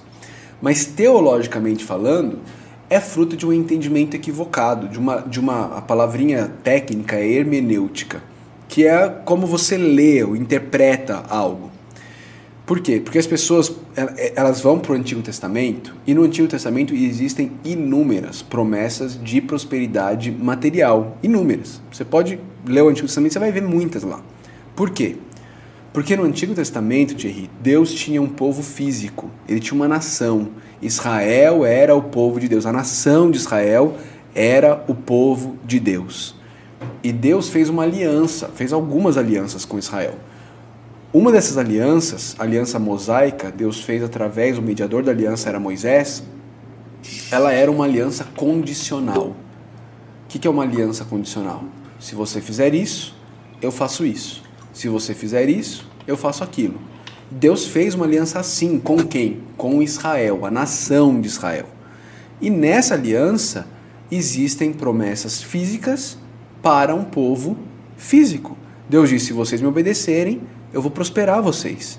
Eu, a colheita de vocês vai ser, vai ser grandiosa, vocês vão ter a terra, eu vou manter vocês na terra. Se vocês me desobedecerem, eu vou castigar vocês fisicamente. Eu vou tirar a colheita de vocês. Vocês não vão colher. Vocês vão ter fome na terra. E por último, eu vou tirar vocês da terra, que é o que acontece.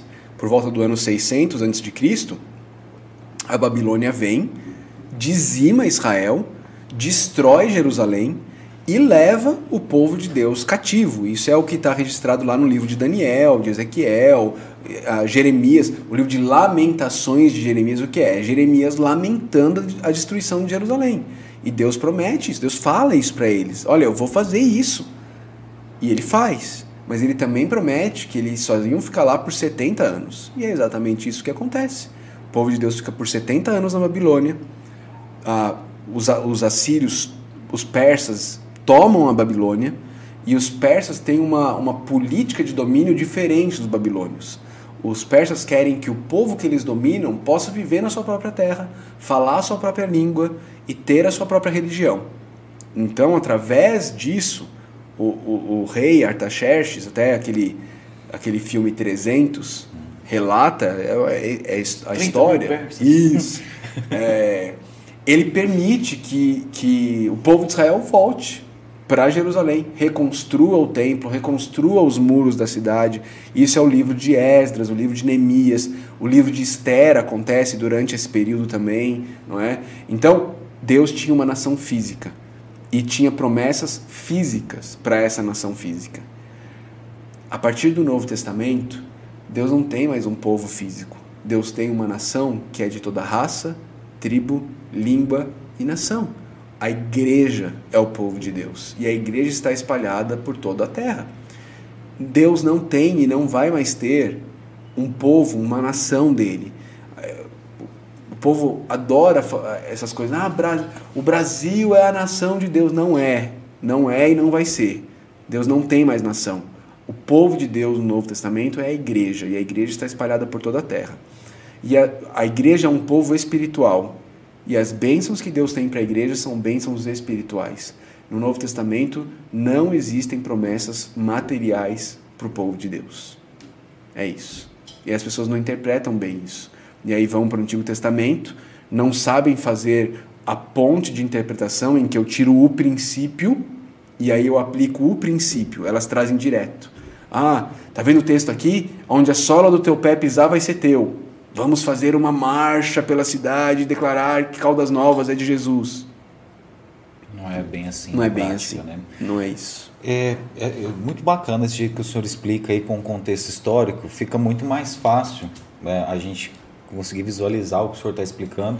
E muito interessante, me chamou muita atenção isso que o senhor citou já há um tempinho, que na igreja lá do senhor, o senhor tenta fazer isso, dar um segmento que a pessoa entenda uhum. de fato Porque é, as experiências que eu tive eram mais ou menos assim, olha, tal domingo era sobre um tema Uhum. e no outro domingo era outro tema, né? Não criticando, né? às vezes o cara sentiu no coração, né? Deus tocou no coração dele para abordar aquele tema.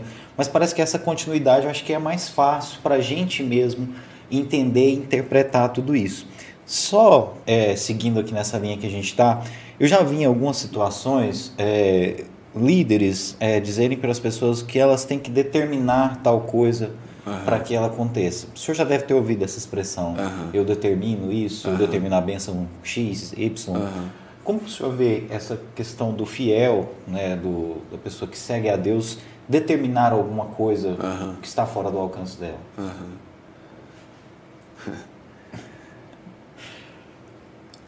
Faz um exercício de imaginação comigo. Claro. Imagina que você nasceu na Inglaterra, certo? E aí você tem a oportunidade de estar na presença da rainha. Qual a sua postura? Né? Eu vou. Né, um, como se eu fosse principalmente uma pessoa da, da Inglaterra, eu seria um súdito dela, né? Por favor, né? Excelência. Já, você já se imaginou chegando na rainha Elizabeth falando assim: eu determino? Putz, né? Agora, a rainha Elizabeth, Thierry, ela é uma nota de rodapé na história que Deus está escrevendo. Ele é o rei do universo. Quem somos nós para determinar que Deus tem que fazer A, B ou C? Esse é um entendimento equivocado de Deus e de nós mesmos. E da Bíblia, que a Bíblia não, não apresenta isso. Você, você, você não encontra isso na palavra de Deus. Você, não encontra o apóstolo Paulo determinando qualquer coisa. Você não encontra o apóstolo João determinando qualquer coisa. Não tem. Não tem. Né? É, é, é, é sempre quando eles oram, né, tem algumas orações de Paulo registradas, a oração é de súplica, é um pedido. Né? É de alguém, de um servo que está rogando, pedindo ao soberano. Um servo rogando ao soberano é, é, é por favor. É, é, olha, por misericórdia, Pela graça. pela graça. Não tem determinação, não tem exigência. Não cabe. Não cabe no relacionamento. Bom, já que o senhor falou de oração, até perguntar para o senhor qual seria o jeito correto de eu, uma pessoa que não sabe nada de religião, o meu jeito correto de me dirigir a Deus, de orar? Como que eu deveria fazer? Primeiro agradecer e depois É, é, não, não tem muito, sabe? uma, uma- É, não tem um receita, manual, né? né? Não tem uma receita. Oração é uma conversa em que eu estou procurando o meu pai para conversar com ele. E aí entra um outro problema, porque a oração virou uma lista de supermercado. Deus faz isso. Deus, al- alguns determinando, mas outros pedindo, suplicando, mas ainda assim só pedido. É só lista de supermercado. Não é conversa, sabe? Não é relacionamento. Ah, não tem nada errado de pedir coisas para Deus. Né?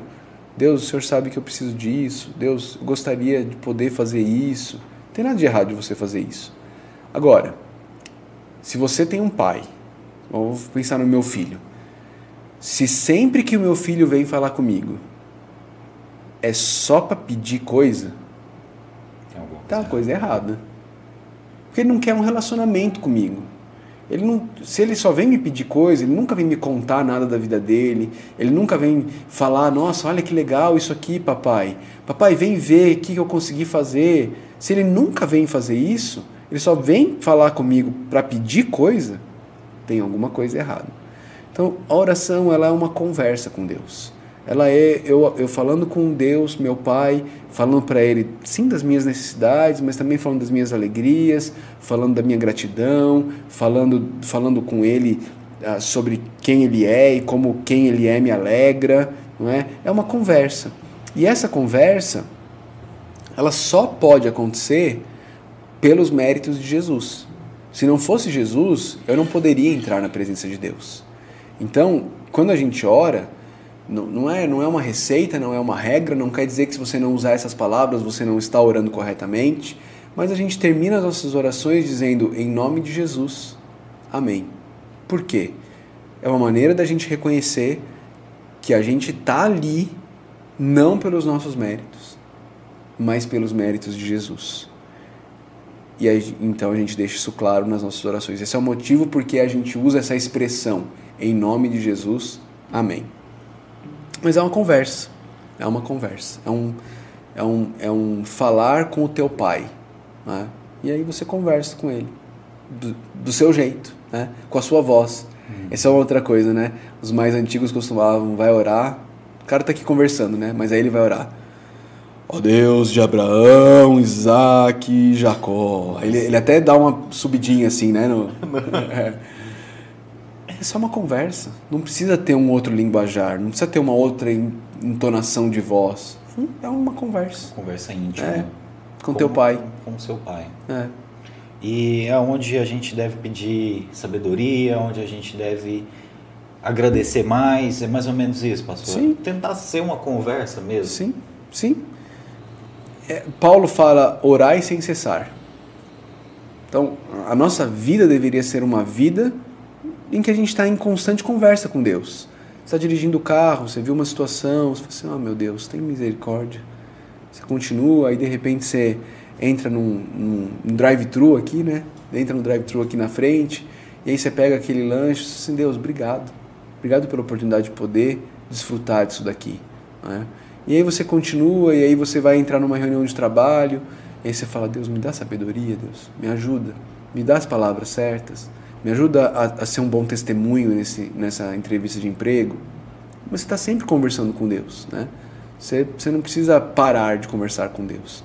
Mas você também tira momentos do seu dia em que você de fato separa para focar numa conversa com Deus, né? E ali você vai falar das suas das suas ansiedades. Pedro fala sobre isso, né? Paulo fala sobre isso. Lancem sobre ele todas as suas ansiedades, porque ele tem cuidado de vocês. O que é lançar sobre ele? É falar. Deus, me ajuda, eu estou preocupado com isso. Tem aquela conta para pagar, não tenho dinheiro. Me ajuda, me dá sabedoria, me dá uma estratégia para eu conseguir esse dinheiro. Ou Deus, me ajuda em relação a, a, meu filho tem ficado tanto doente, eu, eu não estamos conseguindo discernir o que, que é que está fazendo essa, ele ficar tão doente. Me ajuda nisso, Deus. Você está falando com ele, está falando das suas dores, das suas angústias, das suas aflições. Mas você também pode falar, Deus, obrigado. Recebi o relatório do, da professora, final de bimestre, falando dos meus filhos. Puxa, Deus, obrigado pelos filhos que eles são, obrigado pelas, pelos alunos que eles são, pelo testemunho que eles têm dado na escola é obra do Senhor, Deus. Obrigado por isso. Você está falando com Deus, falando da sua vida. Como você falaria, talvez, se você encontrasse seu pai, né? Ele, como se ele morasse, vamos dizer, morasse numa cidade longe, ele viesse te visitar, e aí ele senta com você na varanda da sua casa e ele fala: E aí, como é que tá as Aquela coisas, filhão? Ali, né? E aí você começa a falar para ele: né? É isso, é isso. Poxa, que bacana, pastor. O senhor fala de uma maneira que fica bem mais claro para a gente. Pastor, eu tenho uma dúvida minha, né? Porque a gente, eu sempre ouvi, sempre aprendi que o nosso foco é a vida eterna, que isso okay. aqui é transitório, né? Qual é o nosso o objetivo de nós estarmos aqui nesse tempo, de nós termos vindo para essa vida? É, às vezes é uma questão assim, até meio filosófica, assim, mas é, aí eu imagino que a Bíblia tem a explicação para isso. É, e desculpa até a minha ignorância, pastor. Imagina. Mas é, hoje, qual é a função mesmo de nós, seres humanos, estarmos passando por essa vida? Porque é uma vida onde existem mais dores do que uhum. prazeres, onde a gente chora mais do que sorri, onde existem mais dias é, desafiadores do que é, de regozijo. Uhum. É, como seria a função nossa uhum. dentro desse contexto de, olha, vem para essa vida, eu sei que aqui não é o foco, mas aqui eu tenho família, aqui eu tenho Sim. trabalho, aqui eu tenho que me esforçar para ser o melhor possível. É, aonde nós é, vamos chegar com, a, com essa vida? É, qual é o sentido dessa experiência que nós uhum. estamos passando aqui? Muito boa pergunta. Desculpa. Imagina, pergunta muito boa. Thierry, o ponto dessa pergunta é a gente tentar discernir por que, que a vida é tão difícil. Por que, que essa vida tem tantos desprazeres? Por que, que essa vida tem tantas dificuldades, não é? E a resposta, a minha resposta para isso, a resposta da Bíblia tá, para essa pergunta está em Gênesis 3. Está no momento em que o ser humano vira as costas para Deus. É? O mundo está um caos Não é desde 2020 que começou o coronavírus. O mundo está um caos desde Gênesis 3. Desde o dia que o homem e a mulher viraram as costas para Deus e decidiram que eles iam ser senhores do seu próprio destino, que eles iam viver a vida do jeito deles, e então entrou o pecado no mundo e pelo pecado a morte. É isso que a Bíblia ensina.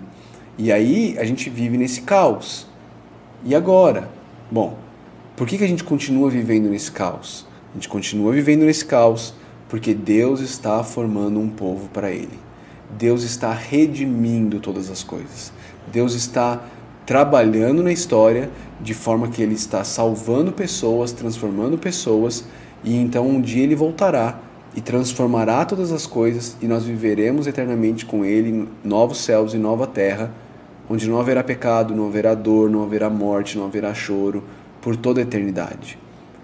Ok, então qual é a nossa função aqui hoje? A nossa função aqui hoje é viver para a glória de Deus.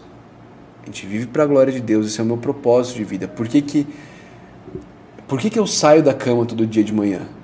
Porque eu entendo que existe um Deus que, que me criou, que me ama e que me chama a viver para a glória dele.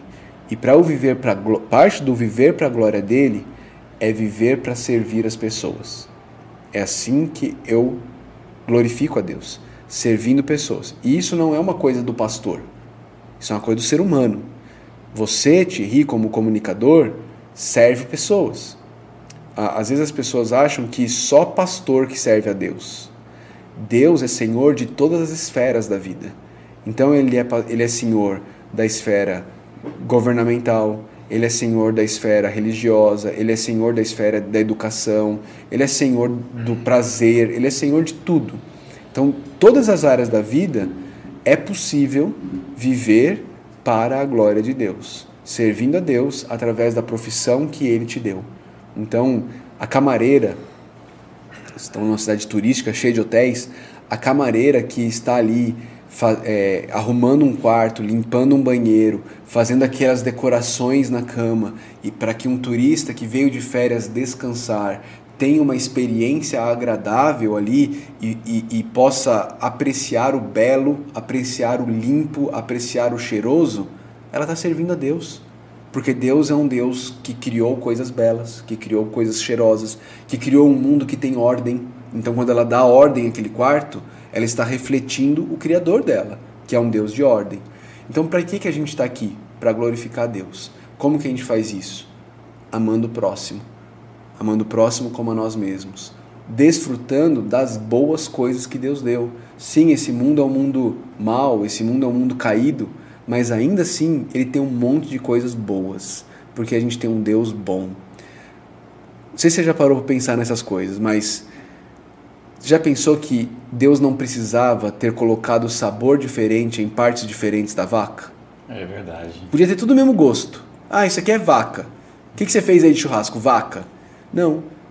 Fraldinha, picanha, chuleta, filé mignon, contra filé, cupim. Cada um tem um gosto diferente. E ele colocou papilas gustativas na nossa língua para a gente sentir esses gostos. E não precisava ter isso. Deus podia ter feito cápsulas. Ó, quando você precisar de alguma energia, você toma essa cápsula e você vai conseguir seu dia. Mas Ele nos deu alimento que tem gosto, onde a gente pode ter prazer naquilo. E Ele nos deu isso. Para quê? Para a gente idolatrar o alimento, viver para comer? Não. Mas para que através daquilo a gente glorifique a Ele com a nossa gratidão. É? Então, para que, que a gente existe? A gente existe, a, a teologia cristã afirma que o fim ou o, o objetivo final do ser humano é a glória de Deus, é glorificar a Deus e se alegrar nele. A, a, a frase é essa. O propósito da vida do ser humano é glorificar a Deus e se alegrar nele. E isso a gente faz servindo o próximo, isso a gente faz desfrutando das boas coisas que Deus criou com o um coração grato a Ele por ter nos dado isso.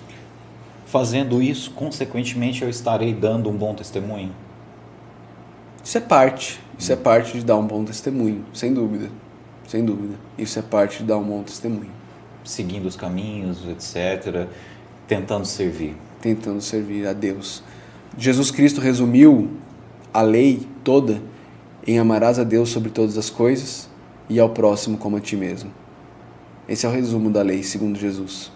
Amar a Deus sobre todas as coisas é entender que as coisas não são um fim, elas são um meio.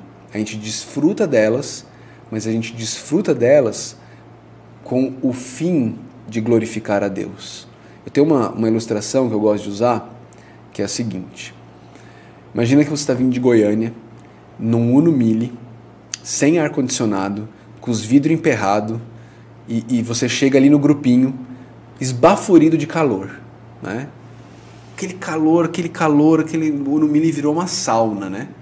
E aí você chega ali no grupinho, e tem aquele outdoor enorme, não, não vou falar do parque que é não, mas tem um outdoor enorme ali com aquelas águas bonitas e aquela aquela família se refrescando e está escrito ali no outdoor: refresque-se. E aí você para o ninho ali no acostamento, sai do carro, vai ali, tá meio-dia, aquele sol a pino, você sai do carro, vai até o outdoor, para lá e fica assim, ó. esperando ser refrescado. Vai funcionar? Não. você vai fritar. Mais ainda. Por quê? Porque o outdoor, a placa, não foi feita para te refrescar. Ela, ela tem um propósito. O propósito dela é que você a use. Você a use para ir para o lugar onde o seu corpo vai encontrar refrigério. As coisas dessa vida, elas também têm um propósito. E o propósito não é satisfazer a nossa alma, porque elas não foram feitas para isso, elas não conseguem fazer isso mas elas foram feitas para apontar para o local, ou melhor, para a pessoa, o Criador, onde nossas almas encontram descanso, onde nossas almas encontram satisfação. E se a gente usá-las como fim, a gente torra. A gente torra, porque elas não conseguem dar.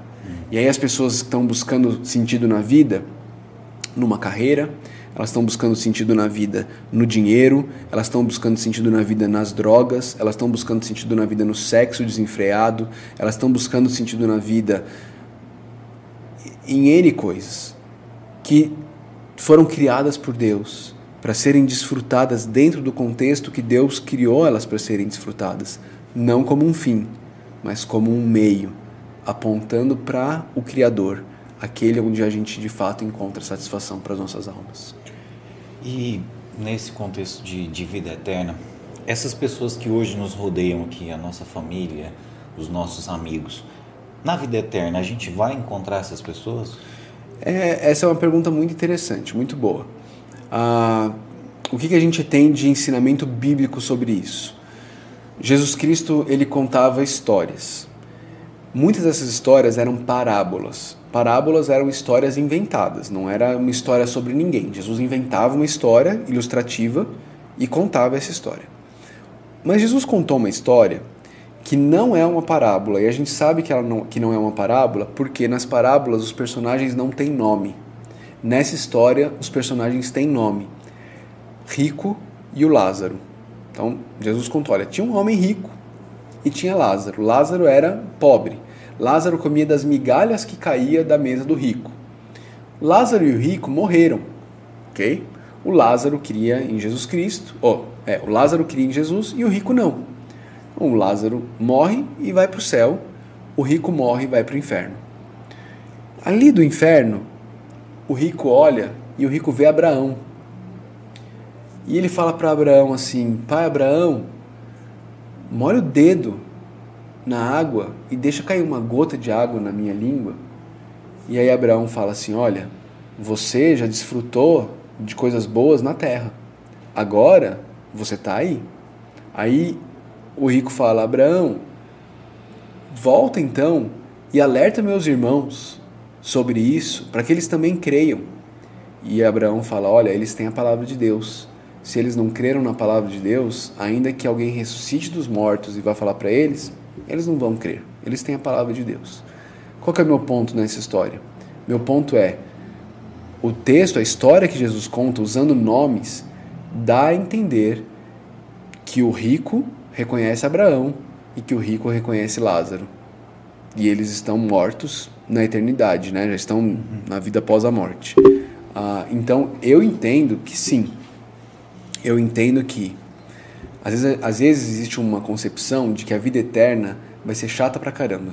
Que a gente vai ficar igual uma penada pulando de nuvenzinha em nuvenzinha tocando harpa. E essa não é a realidade do que a Bíblia ensina. A Bíblia ensina que Deus vai recriar a terra. Nós vamos viver, a minha a maneira como eu entendo, como eu interpreto a Bíblia, é que nós vamos viver numa, numa sociedade, numa realidade muito semelhante ao que nós vivemos hoje. Uma terra física, com experiências físicas, vivendo trabalhando. Às vezes as pessoas acham que trabalho é, é, é, consequência do pecado e que então quando acabar o pecado não vai ter trabalho. Isso não é verdade. O pecado veio antes da queda. Nós vamos continuar trabalhando, nós vamos continuar produzindo, nós vamos continuar nos relacionando com pessoas, vivendo, tendo amizades sem pecado. E eu creio sim que nós vamos continuar conhecendo nossos amigos, conhecendo nossos familiares, continuar nos relacionando com eles. Eu creio nisso.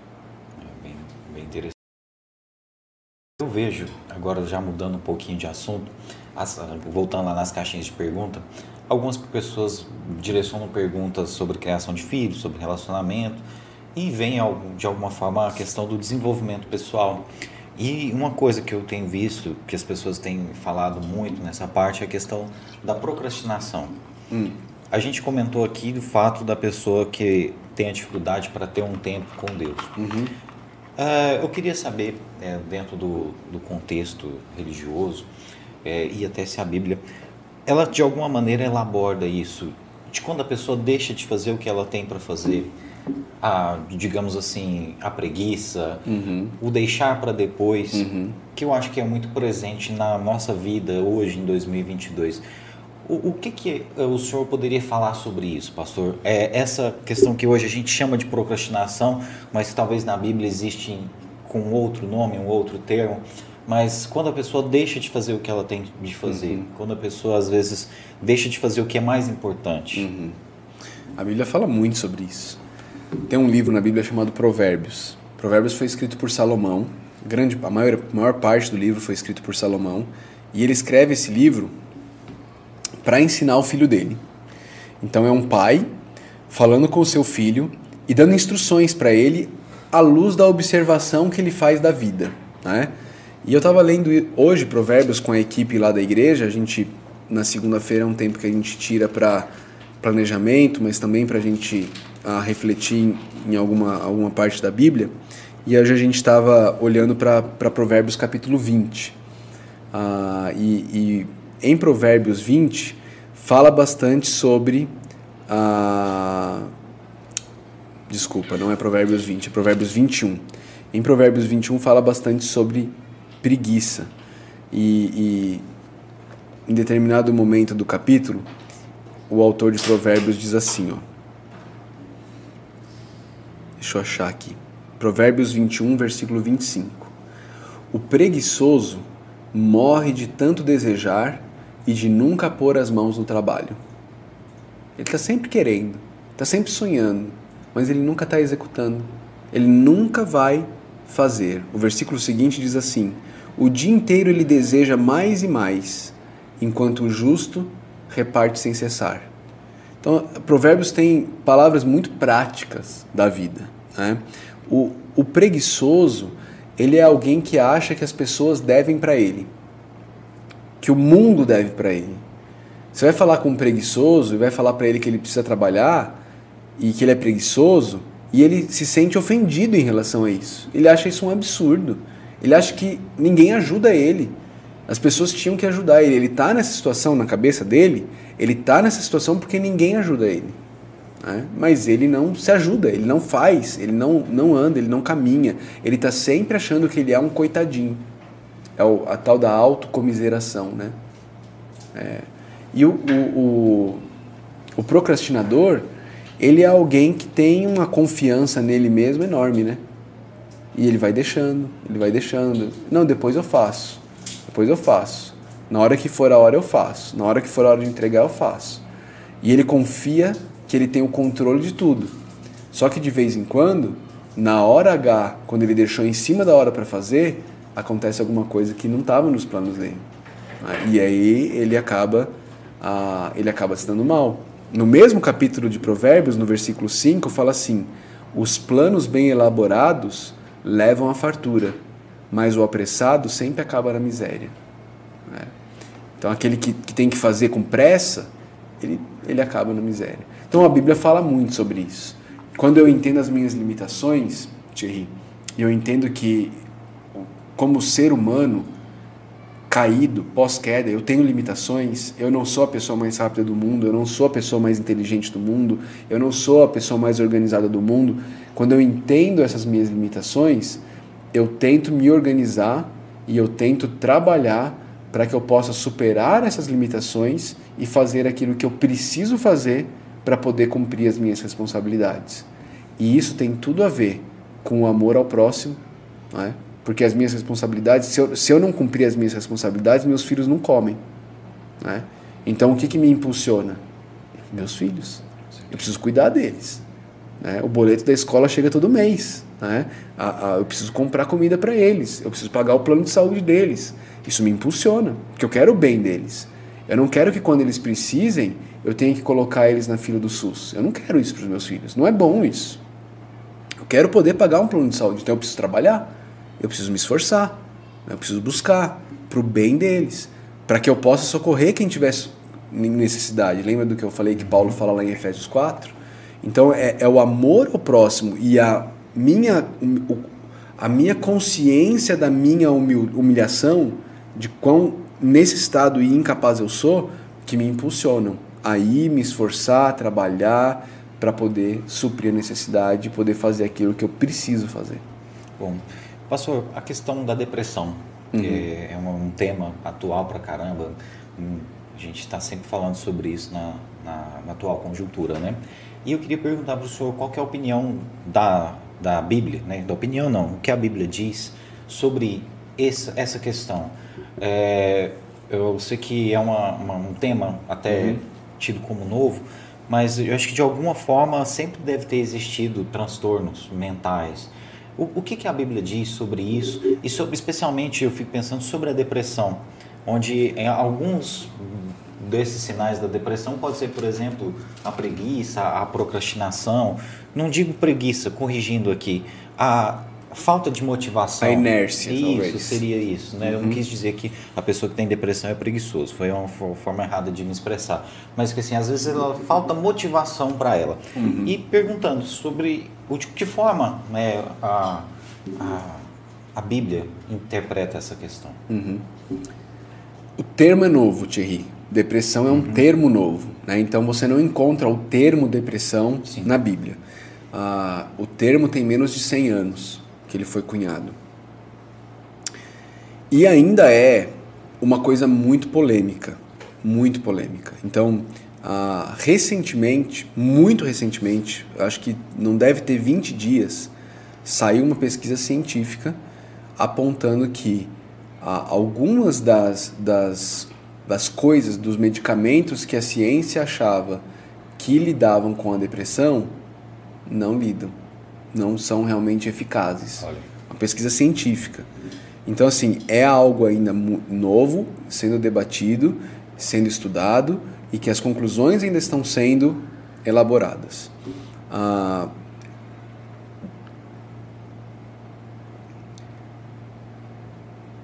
a depressão, não, você não tem como fazer um, um exame ah, físico é. para detectar a depressão. A depressão ela é um exame clínico.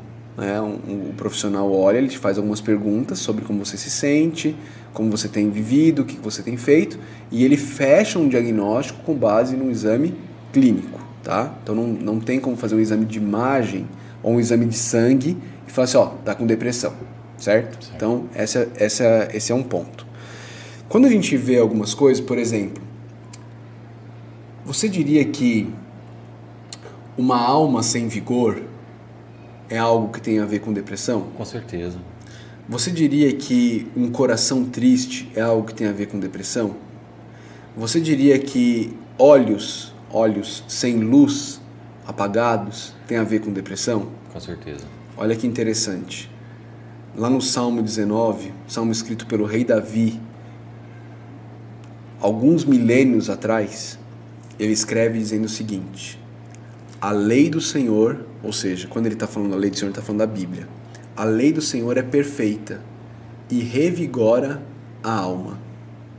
Então, a pessoa precisa de vigor para a alma, ele está dizendo: a lei do Senhor é perfeita. E ela faz isso, ela revigora a alma.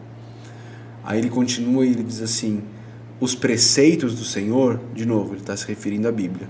Os, prefeitos, os preceitos do Senhor são justos e dão alegria ao coração.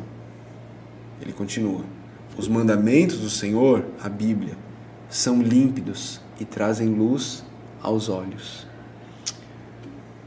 Esse conceito da depressão, dessa tristeza profunda da alma, é algo que qualquer um pode passar, não é? Qualquer um pode passar, mas é algo que eu creio profundamente que para aqueles que são cristãos, eu não estou lidando aqui com alguém que não é um cristão, que não é que não, não entendeu o evangelho, não crê no Senhor Jesus Cristo. Estou falando para alguém que é um cristão, que entendeu o evangelho, que crê no Senhor Jesus Cristo.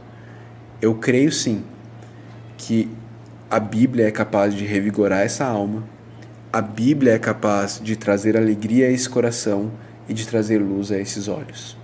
E eu, e eu creio nisso porque a Bíblia diz isso, mas eu também creio nisso não só porque a Bíblia diz isso, mas porque eu tenho experimentado disso. Eu tenho experimentado disso na minha vida e eu tenho experimentado disso na vida de outras pessoas. Eu, eu, eu tenho uma tendência à tristeza. Eu, eu tenho uma tendência à tristeza. Eu, eu sei que eu sou uma pessoa que se eu deixar o meu coração me guiar, ao invés de eu guiar o meu coração, parece coisa de louco, né? Mas se eu deixar o meu coração, os meus pensamentos me guiarem, a minha tendência é olhar o que não está dando certo, olhar o que não está funcionando e me desanimar e me entristecer. Essa é a minha tendência. Quando eu percebo que, essa, que isso está começando na minha vida, são momentos em que eu preciso parar e eu preciso tirar períodos prolongados de estudo da Bíblia. Eu preciso parar e falar assim: eu vou passar essa manhã toda lendo a Bíblia e orando. E eu sei que isso vai me ajudar. Porque normalmente, eu estou falando da minha vida, tá? Sim. Normalmente, quando eu percebo esse tipo de coisa acontecendo, eu, eu identifico que são momentos em que eu tirei meus olhos de Jesus, de quem Ele é, do que Ele fez por mim, e eu coloquei os meus olhos nas circunstâncias. E quando eu coloco meus olhos nas circunstâncias, Thierry, a minha vida emocional ela vira uma montanha russa porque as circunstâncias da nossa vida são uma montanha russa. Tem horas que está indo tudo muito bem, está indo tudo mil maravilhas, você está bem com a esposa, seus filhos estão te obedecendo, profissionalmente as coisas estão indo bem, e aí você está uh, eufórico, feliz, que bom, que legal. Mas de repente as dificuldades da vida chegam de repente parece que você e a esposa não, não, não, se entendem, as coisas não acontecem. Parece que os filhos resolveram tirar a semana para te desobedecer. Parece que profissionalmente está dando tudo errado. Ah, o filho fica doente, a esposa fica doente, a filha fica. Né? E aí, se você deixa a sua vida emocional, a, a, as circunstâncias guiarem as suas emoções, a sua vida vira uma montanha russa. E aí eu percebo que nesses momentos eu preciso de tempo na palavra de Deus e de oração para tirar os meus olhos das circunstâncias e voltar meus olhos para Jesus. Isso é uma experiência minha, pessoal. Além disso, durante a pandemia, é, acho que foi em abril de 2020, logo depois que a pandemia estourou, eu decidi começar a fazer devocionais todo dia no meu Instagram era, eu chamava de encorajamento em tempos de crise. Todos os dias a gente abria uma live, ia para a palavra de Deus e ia instruir. A gente bateu 400 pessoas ao vivo com a gente, Nossa. gente do mundo inteiro fazendo devocional lá com a gente, e eu recebi muitos testemunhos, muitos, muitos, muitos, de pessoas que eu não conheço, talvez eu nunca vá conhecer, pessoas que não me conheciam que estavam em depressão profunda, assim, depressão profunda eu falo assim, o cara, a pessoa estava na cama, não conseguia sair da cama. E alguém mandou a live. Assiste aí. Né? Ó, oh, assiste isso daqui. E os testemunhos que eu ouvi eram de gente falando assim, pastor, no começo eu não conseguia nem segurar o celular assim e ficar assistindo. Ficava aqui na minha cama e eu só estava ouvindo o que estava acontecendo, o que estava sendo falado. Com o tempo eu consegui pegar o celular, eu consegui assistir. Pastor, hoje minha vida está de volta ao normal. Eu consegui voltar a ter alegria, eu consegui voltar a fazer as minhas coisas que eu preciso fazer. Algumas pessoas são donas de casa e testemunham, consegui voltar a cuidar da casa, fazer comida, a limpar a casa, consegui voltar a tomar banho. Outras pessoas eu consegui voltar a trabalhar, eu estou trabalhando, eu estou bem, eu estou me sentindo bem. Então, assim, como? Com a Bíblia, ouvindo a Bíblia. Né? E eu creio nisso. Eu creio que para o cristão, de novo, estou falando para cristãos, para o cristão, eu creio na suficiência das Escrituras e eu creio que a Bíblia é capaz de nos ajudar a tirar nossos olhos das circunstâncias que nos entristecem e colocar nossos olhos em Deus. Pastor, todos nós estamos sujeitos a isso, né? Uhum. mesmo o senhor que é Sim. uma liderança religiosa. Sim. Todos, todos, todos nós. Todos nós estamos sujeitos a, a nos entristecermos e a, e a, focarmos nas coisas erradas, a, a deixarmos as circunstâncias desse mundo mal terem um impacto maior do que elas deveriam ter na nossa vida. E, e, e é uma bola de neve, Thierry. Se você começa a ouvir o que o teu coração fala, ah, não vai dar certo. Ah, olha a sua vida. Olha, olha como você tá. Não sei o que. Você começa a deixar aquelas mentiras penetrar na tua mente, você começa a ouvir isso. E aquilo vai crescendo, aquilo vai crescendo. E aí você começa a acreditar naquilo. E você começa a ser dominado por aquilo. E, e você começa a ter medos. E aqueles seus medos te dominam. Uma vez eu aconselhei uma moça, ela tinha um medo terrível de desapontar os pais no desempenho escolar dela. E o medo dela era tão grande a ponto de que ela desistiu de ir para a escola por medo de desapontar os pais com o desempenho escolar dela.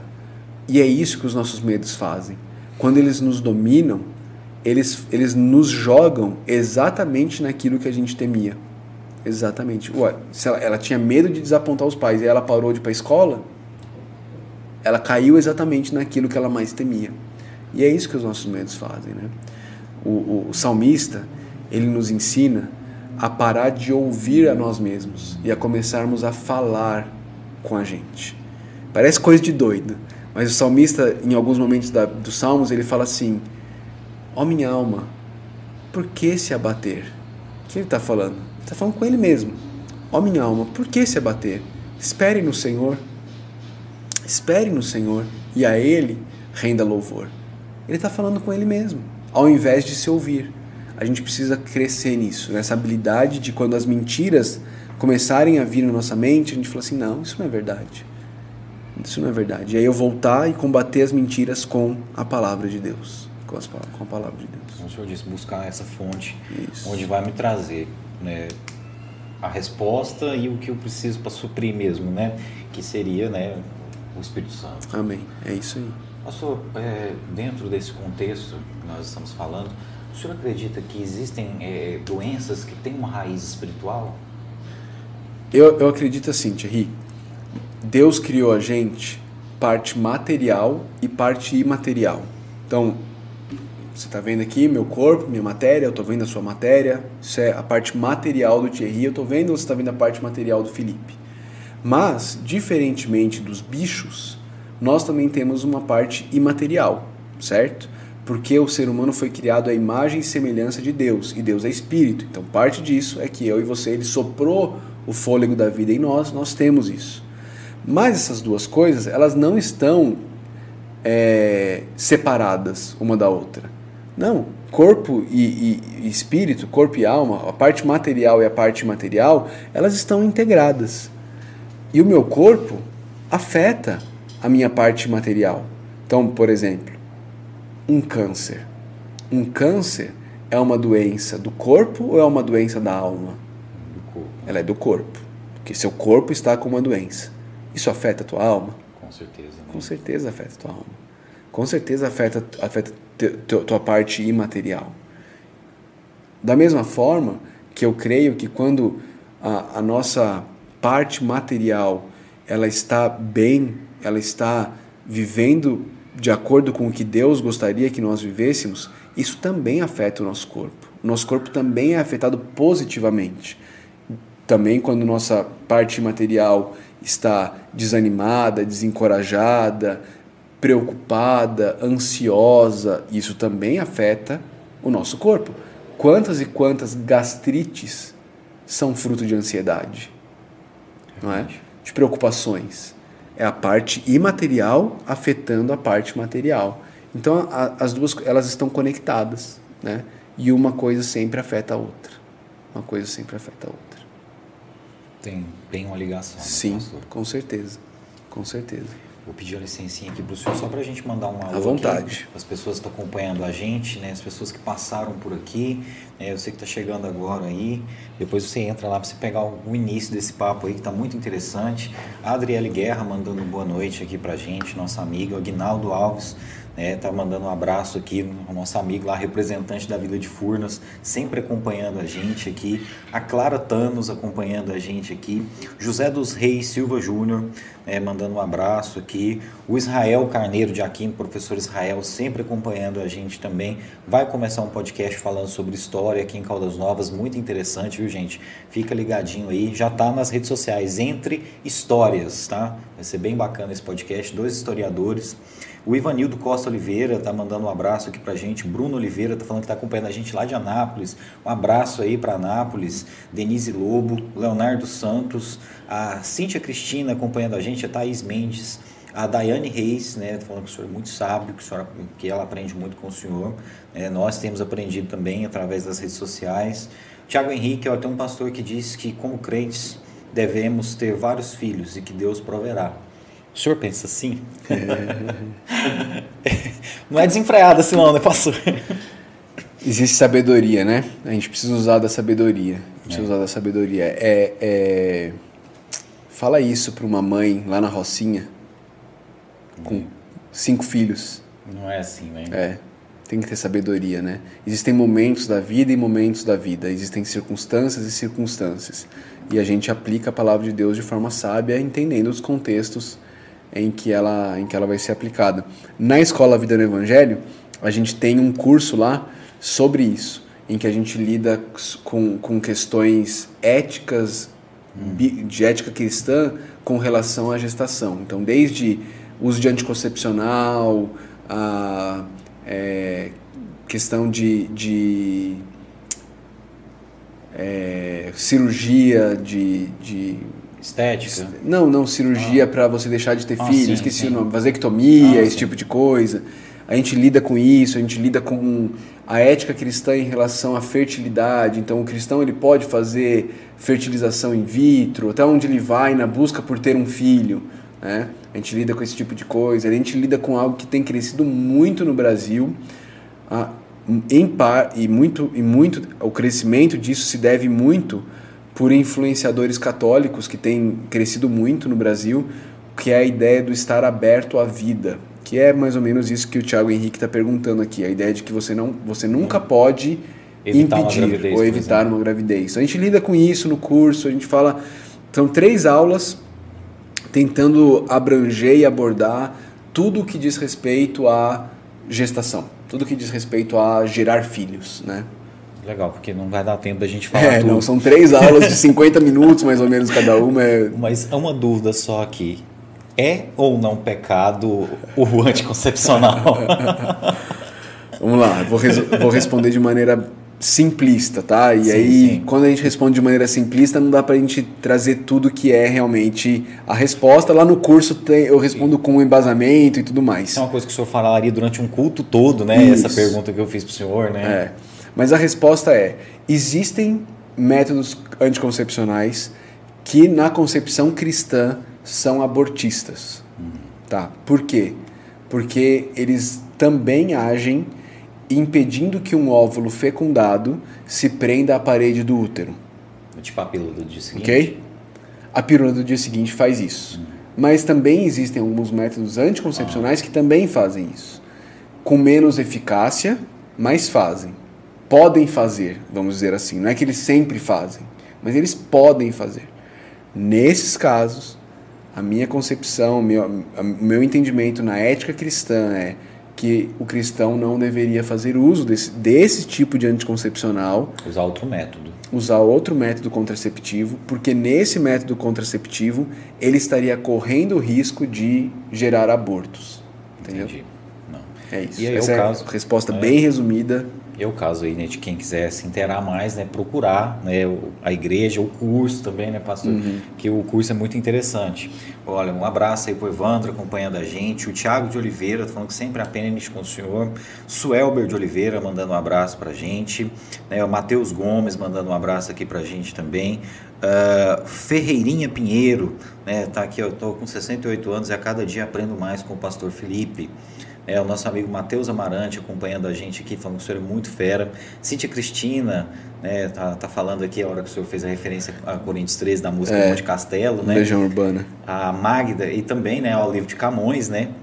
A Magda Amorim falando, boa noite, pastor Felipe, sempre ensinando com muita sabedoria a luz da palavra de Deus, edificando a igreja de Cristo. Juliano Igor mandando um abraço, Saulo Ferreira. Juliano Igor, de, direto de Atlanta, né, Jorge? É mesmo? Olha é. que legal. Né? Tô falando aqui, ó, grande Felipe, um abraço aí, ó. A gente, ó, atravessamos, Zé Neto, ó, o continente. Chegamos na América. Pô, agora vai, irmão. Agora vai.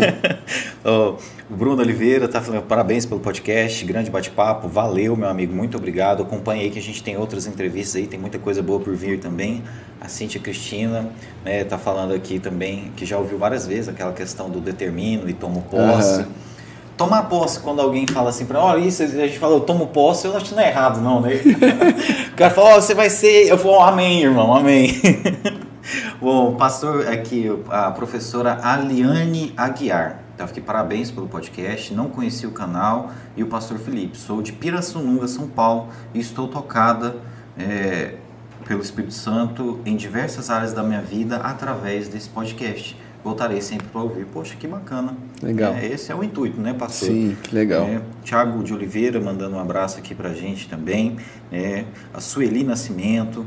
Leonardo Santos está falando, impossível não aprender com explicações tão simples, né, quase desenhado. É o que eu tinha falado aqui o pastor antes da gente começar a transmissão, que eu gostava muito da forma como ele abordava as coisas. E ele tem um jeito assim de falar que parece que a gente está tomando um café junto, sabe, pastor? O jeito que o senhor faz lá o devocional é muito bacana mesmo, muito legal mesmo. Quem não acompanhou ainda, viu, pessoal? É de segunda a sexta, pastor?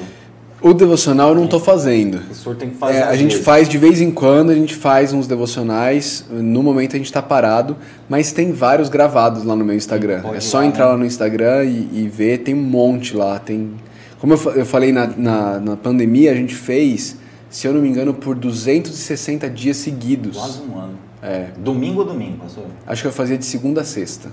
Acho que eu fazia de segunda a sexta, se eu não me engano. Mas mesmo assim é, é. puxado, viu? É. Né? E aí, pessoal, fica ligado aí também nas redes sociais, é arroba Felipe Niel, né? Isso. Felipe, viu, pessoal? F-I-L-I-P-E. Felipe Niel, tá? Aqui a Eloara, né, mandando um abraço aqui pra gente. É, a Cíntia, né, falando que crê muito. Ricardo Neto, é sempre uma honra ouvi-lo. O Jason Ribeiro, mandando um Jason é, a, é, aluno da nossa escola, é, colocou aí. Sou é, aluno da escola Vida no Evangelho. Recomenda, né? É, Isso aluno. aí. E Zé, prepara pra gente aí os do Facebook aí. Tem, tem aí no Facebook também aí. É, você tá no canal 4, viu? Boa noite ao Zé Neto aí, nosso produtor aí, nosso amigo.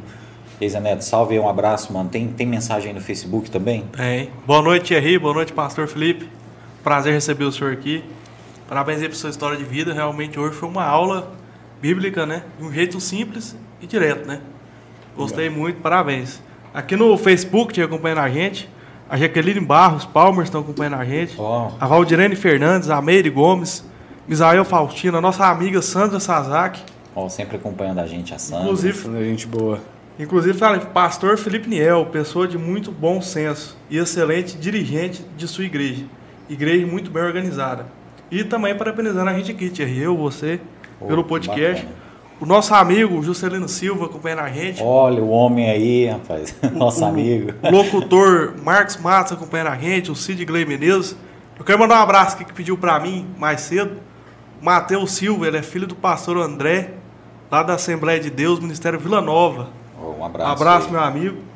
Pro Gnaldo, né? Gnaldinho, liderança nossa lá da Vila de Furnas, né? E não, Va pro Wagner Silva, também é membro lá da igreja, um abraço.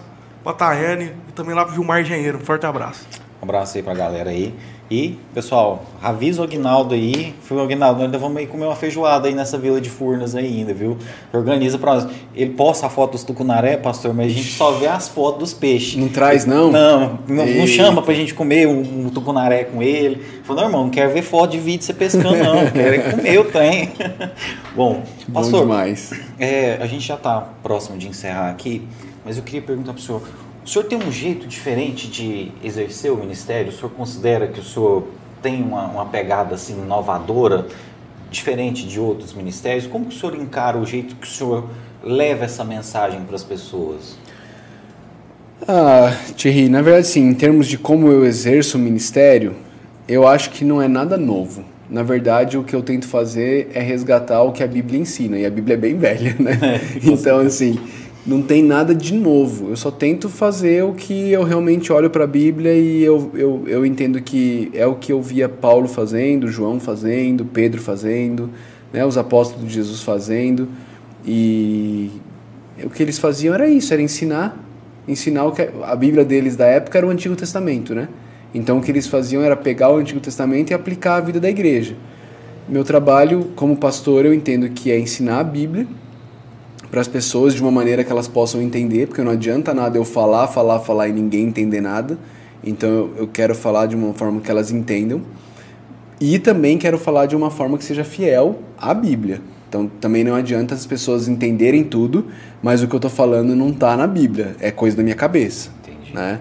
Então, uma, um dos cuidados que eu tento tomar e um dos motivos porque a gente faz o que a gente chama lá na igreja de pregação expositiva, que é isso, pegar um, uma, um livro da Bíblia e ir caminhando nele semana a semana, é porque isso me protege de mim mesmo. Em que sentido? Se, se cada domingo eu tiver a liberdade de escolher sobre o que eu vou falar, a pregação vai começar em mim, porque eu vou ter uma ideia.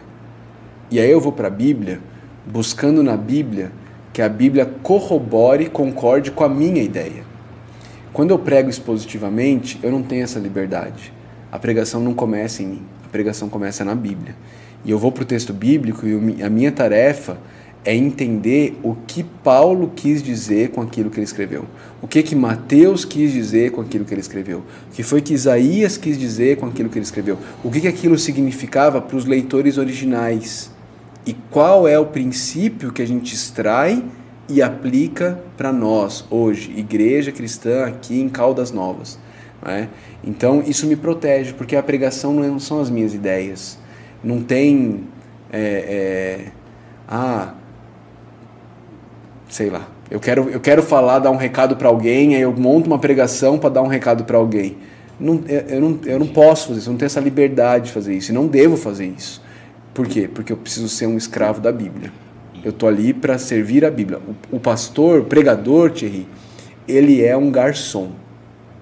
A função dele é levar a, o alimento que Deus deu para o povo de Deus.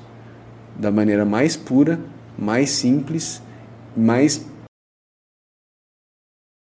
E, e minha mãe costumava dizer que o pastor bom é o pastor que dá sopa para a igreja.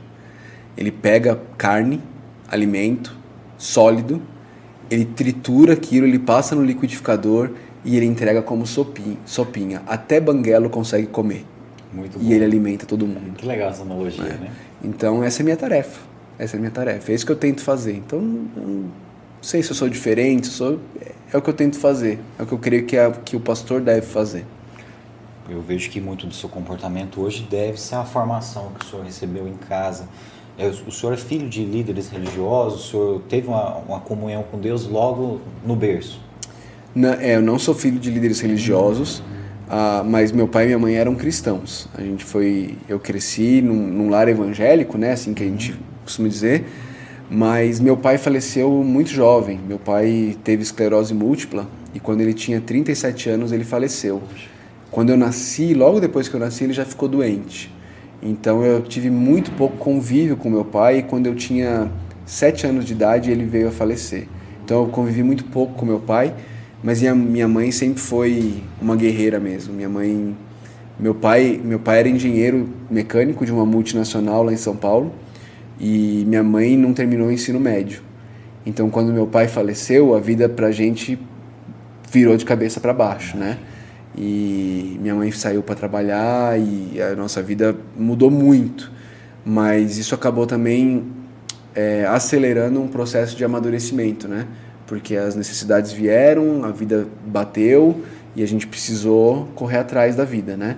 Então, minha mãe, mas minha mãe sempre foi ah, uma mulher de oração, uma pessoa que, que realmente buscou ensinar os filhos nos caminhos de Deus e eu vivo muito ela. Muito bacana conhecer isso aí. Quando que foi o, despertar, pastor, para falei, eu, eu vou ser pastor, eu vou passar isso adiante? Então, eu tava, isso foi no ano de 2001, julho de 2001, eu estava me preparando para prestar vestibular no final do ano, eu queria ser jornalista. Olha, que legal. É, e aí eu estava eu tava num, num acampamento de férias chamado Palavra da Vida. Lá em Atibaia, aqui em Caldas Novas, essa missão existe também. Eles fazem acampamentos para jovens e tudo mais, e eu estava lá servindo como voluntário. Era minhas férias, eu trabalhava, né, mas eu estava de férias, e eu estava servindo lá.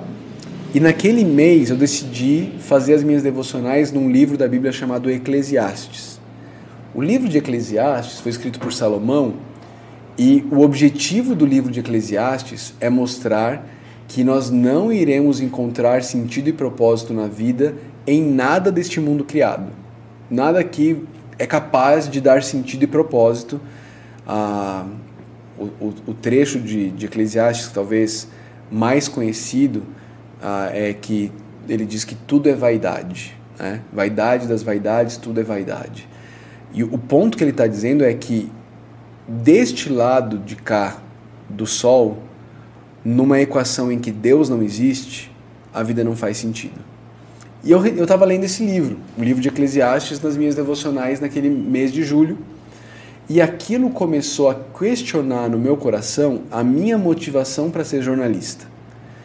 E eu eu comecei a, a, sondar meu coração e eu percebi que eu queria ser jornalista, o que não, não tá nada de errado, tá? Ser jornalista, mas eu queria ser jornalista porque eu queria ser rico e famoso. Esse era meu propósito em ser jornalista.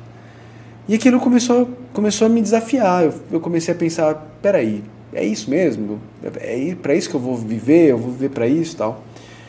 E eu decidi ali que eu iria tirar um ano da minha vida para ir para um seminário aprender teologia a princípio, não necessariamente para ser pastor, mas meio que para tirar um ano aí para eu sondar meu coração, viver e tentar discernir o que, que eu quero fazer da vida. Aí eu cheguei em casa e fui conversar com a minha mãe. Falar, mãe, eu estava estudando a Bíblia tal, e, e eu estou pensando em, em ir para o seminário. Agora, o contexto em que eu, eu falo isso com a minha mãe, minha mãe eu trabalhava, eu ajudava a sustentar a casa e, e o valor da mensalidade do seminário era o, o, valor do salário da minha mãe. Era exatamente o valor que minha mãe ganhava todo mês. E então eu fui falar com ela, né? E ela falou assim: Felipe, eu estava orando sobre isso, mas eu não queria te falar, eu queria que Deus falasse. Eu falei: bom, caramba. Então acho que é para eu ir, né? E aí eu fui, fiquei um ano lá e durante esse ano, para mim, ficou muito claro de que a maneira como Deus queria que eu servisse a Ele fosse pregando a palavra dele, ensinando a palavra dele. Então eu passei mais, além daquele primeiro ano, mais, mais quatro anos. Concluí. Concluí o curso de teologia, me formei no seminário e, e aí é isso. E financeiramente, como é que foi esse período? Então, é, é interessante isso, né? Porque Deus provê, né? Ele, ele provê. É, minha mãe não tinha a menor condição de pagar meu seminário, né? Mas Deus levantou amigos que quiseram investir na minha vida, que quiseram ah, rachar o seminário e pagar meu seminário, né? E, e, e, é interessante isso porque o seminário onde eu estudei ele tinha uma filosofia de que se você é, deixasse de pagar duas mensalidades, você tinha que ir embora para casa porque eles não queriam que você ficasse acumulando dívida lá no seminário. Então, se você dois, dois meses sem pagar, você tinha que ir embora. Era um seminário internato, então a mensalidade incluía o estudo, mas incluía também a moradia, a alimentação, incluía tudo isso. E eu me lembro de duas situações em que no dia seguinte eu ia ter que ir embora para casa. E numa delas, uma amiga me ligou, falou assim: Felipe, tudo bem? Oh, tudo bem, Camila, tudo jóia, como é que você tá? Não, eu tô bem. Felipe, tô te ligando porque é o seguinte: meu avô quer ajudar algum seminarista. Você sabe de algum seminarista que está precisando de ajuda? Nossa, foi Deus que te mandou. É. Essa foi uma situação. A outra situação. Caramba, mas que legal isso, hein? Muito legal. E, e isso, pedir uma indicação. É, e isso é muito assim, confirmador de Deus falando assim, uhum. assim, cara, eu tô com você, eu tô entendeu? sustentando você, entendeu? Eu realmente te chamei para isso. E a outra situação é um grupo de canadenses veio para o Brasil fazer uma viagem missionária lá na, na minha igreja de origem, que tinha me enviado para o seminário. E quando eles foram embora, eles, eles deixaram uma oferta lá e falaram para o pastor: ó, usa para suprir os seminaristas da igreja. Na época a igreja tinha quatro ou cinco seminaristas e o valor que eles deixaram, dividido entre os seminaristas, era exatamente o valor que eu precisava para pagar as duas mensalidades que estavam atrasadas e não precisar ir embora. Então, assim, providência de Deus, Deus suprindo e Deus falando: Ó, oh, eu estou cuidando de você, eu te chamei, eu estou sustentando você. Então, louvado seja Deus por isso. Amém. Quando Deus tem um plano, se a gente tomar a nossa atitude, fizer a nossa parte também, Ele vai fazer a dele. Ele sempre faz. A gente fazendo a nossa parte ou, ou não. não né? Ele sempre faz. Ele sempre cumpre os planos dele. Veja, a história de Jonas é muito conhecida, né? Jonas da baleia, da baleia do grande peixe, né? A Bíblia é. fala que é um grande peixe. Deus, Jonas não fez a parte dele. Né? Mas Deus fez a dele uhum. e se certificou de que os planos dele iriam ser cumpridos. Então, assim, é aquilo que o Pondé falou. Deus governa o universo. O Deus que a Bíblia apresenta é um Deus que governa o universo. E a gente que quer seguir esse Deus, nós temos que entender isso, né? Sim, sim. E buscar se submeter ao governo dele, né? Reconhecer isso e falar assim, Deus, o Senhor realmente governa o universo eu quero que minha vida exista para o Senhor e eu quero viver para o Senhor. Pastor, dentro de todo esse contexto aí da obra do Senhor ter sido realizada aqui em Caldas Novas, qual que é a relação, o sentimento que o Senhor tem pela cidade, pelo povo da cidade? Como que é hoje para o Senhor estar inserido aqui em ah. Caldas Novas? Eu amo Caldas Novas. Não, é, é interessante o, o Caldas Novas app tem um filtro, né? Vivo falando mal, mas não vou embora, alguma coisa assim. Tem lá tem um caso de amor e ódio, Caldas é, Novas, né? eu amo Caldas Novas, não porque eu acho Caldas Novas a melhor cidade do mundo. Você não precisa conhecer muitas cidades para saber que Caldas Novas não é uma das melhores cidades do mundo. É. e isso não se deve nem pelo povo e nem pelas questões naturais de Caldas Novas, se deve porque a nossa cidade tem sido mal administrada há muito tempo. Muito tempo. Muito tempo.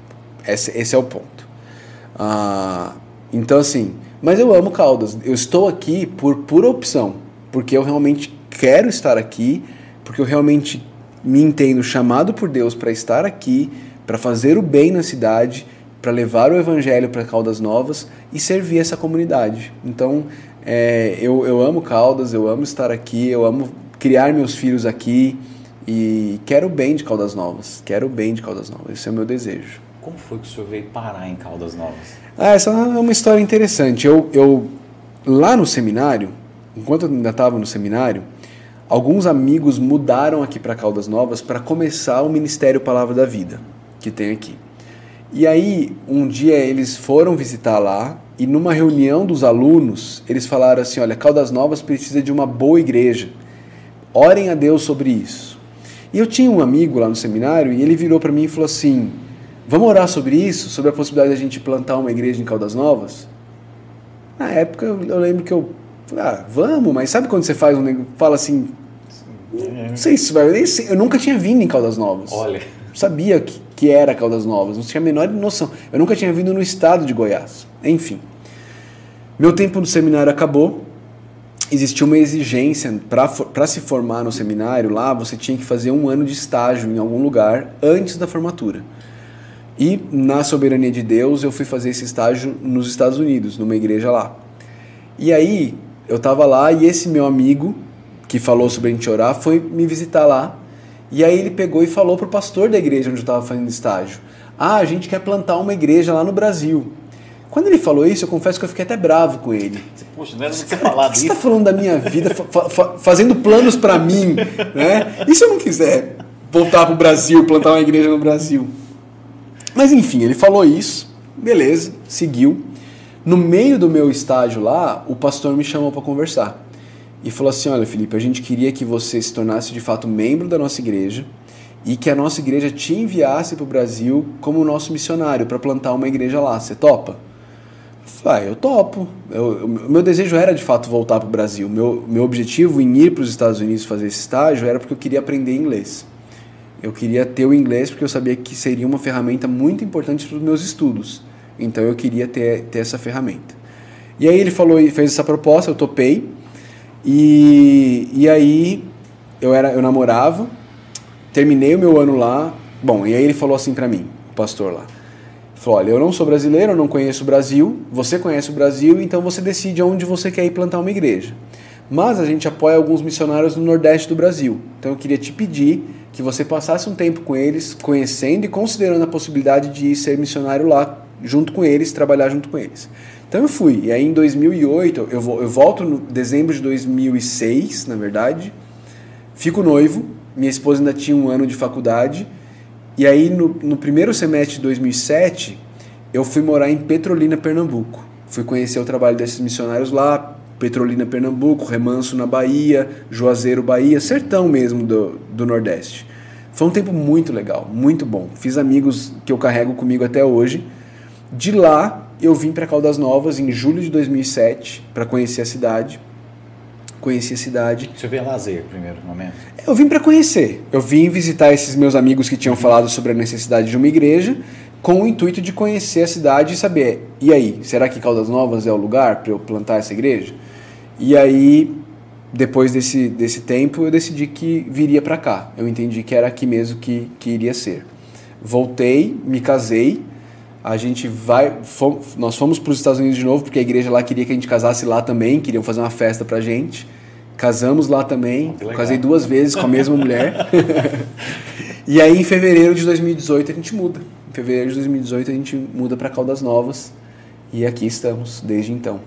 E essa igreja é uma ramificação dessa dos Estados Unidos? Então, aí a gente ficou. Eu fiquei três anos tentando plantar uma igreja aqui. É, a gente se reunia ali na Vinda Tiradentes, para baixo da Câmara Municipal. Tem uma lavanderia ali, e depois tem três salinhas comerciais. No meio ali era o nosso salão de reunião. E, do- e não, não funcionou, não foi. E não foi por minha culpa, porque eu era extremamente imaturo, extremamente orgulhoso.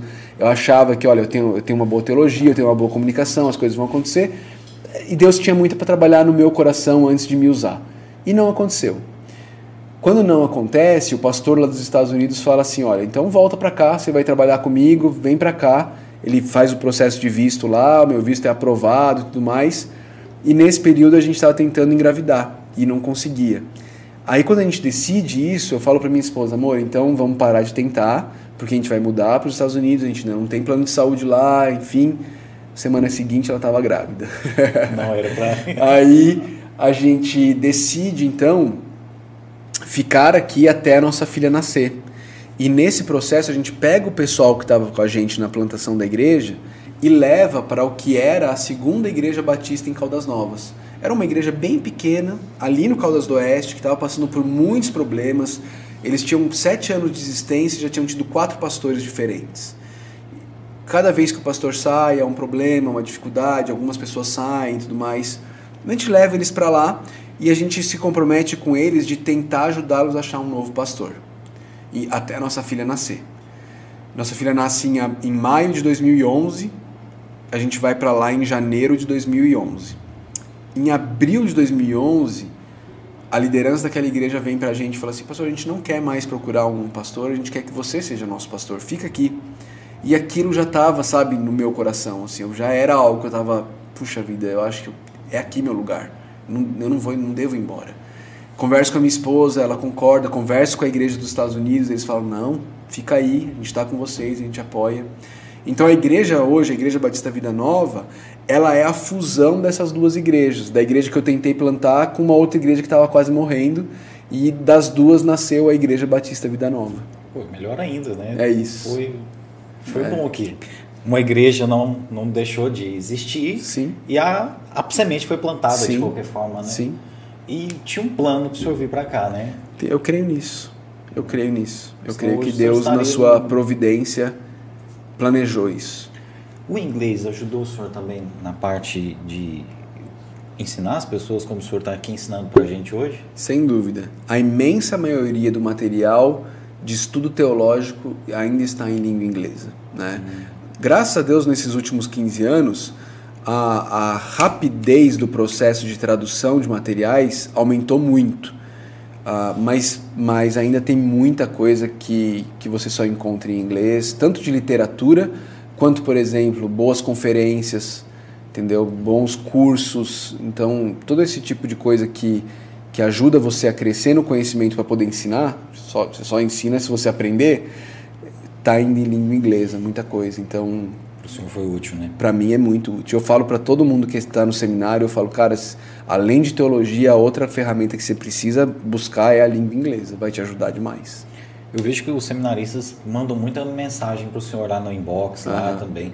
Hoje, qual que é a maior dúvida que um seminarista vem tirar com o senhor? Normalmente são, são questões mais assim de, de orientação ministerial. Ah, eu estou numa igreja, mas eu não concordo com a teologia da igreja. Ou, ah, eu estou no seminário, mas eu não sei o que, que, que para onde eu vou depois que eu me formar. E aí eles querem alguma orientação. Não é, não é muito dúvida teológica, é dúvida de orientação vocacional ministerial, normalmente. Nesse É, sentido. Em questão mesmo, dúvidas que o senhor já teve seria? É, sim, coisas pelas quais eu já né? passei, início, início no ministério, como que é, esse tipo de coisa. E imagino que o senhor deve ter cursos também voltados para isso. Eu não, eu não tenho cursos voltados para isso, né? Mas a gente tem um seminário que não é meu, né? Assim, eu, eu, eu tento distinguir a, a escola Vida no Evangelho, porque a escola Vida no Evangelho ela é uma empresa. Ela é uma empresa minha, ela é uma empresa.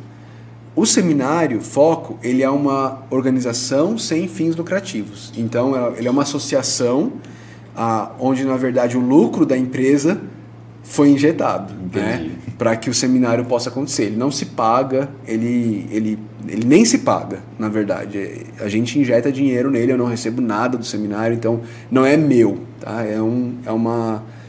É uma é um ministério, né? Então, a gente tem um seminário. O que, que a gente tem voltado para líderes? A gente tem um curso chamado Pregador Expositivo. Na verdade, ele está até aberto e hoje é o último dia para se inscrever nessa turma. Que é um curso, não sou só eu que dou, sou, sou eu e mais nove pastores, nove pregadores. Ah, são talvez os pregadores que eu mais admiro e que eu tive a oportunidade de convidar para participar desse curso e toparam. E a gente dá esse curso com 10 módulos de pregação expositiva. Então, que é aquilo que eu te falei sobre pegar um texto da Bíblia e ensinar ele, né? Então você vai ter alguns um módulo que vai ensinar a pregar no- nos textos de de as palavras fogem, né, quando a gente está falando muito. Narrativa. Então, alguns livros são narrativas, são histórias que estão sendo contadas.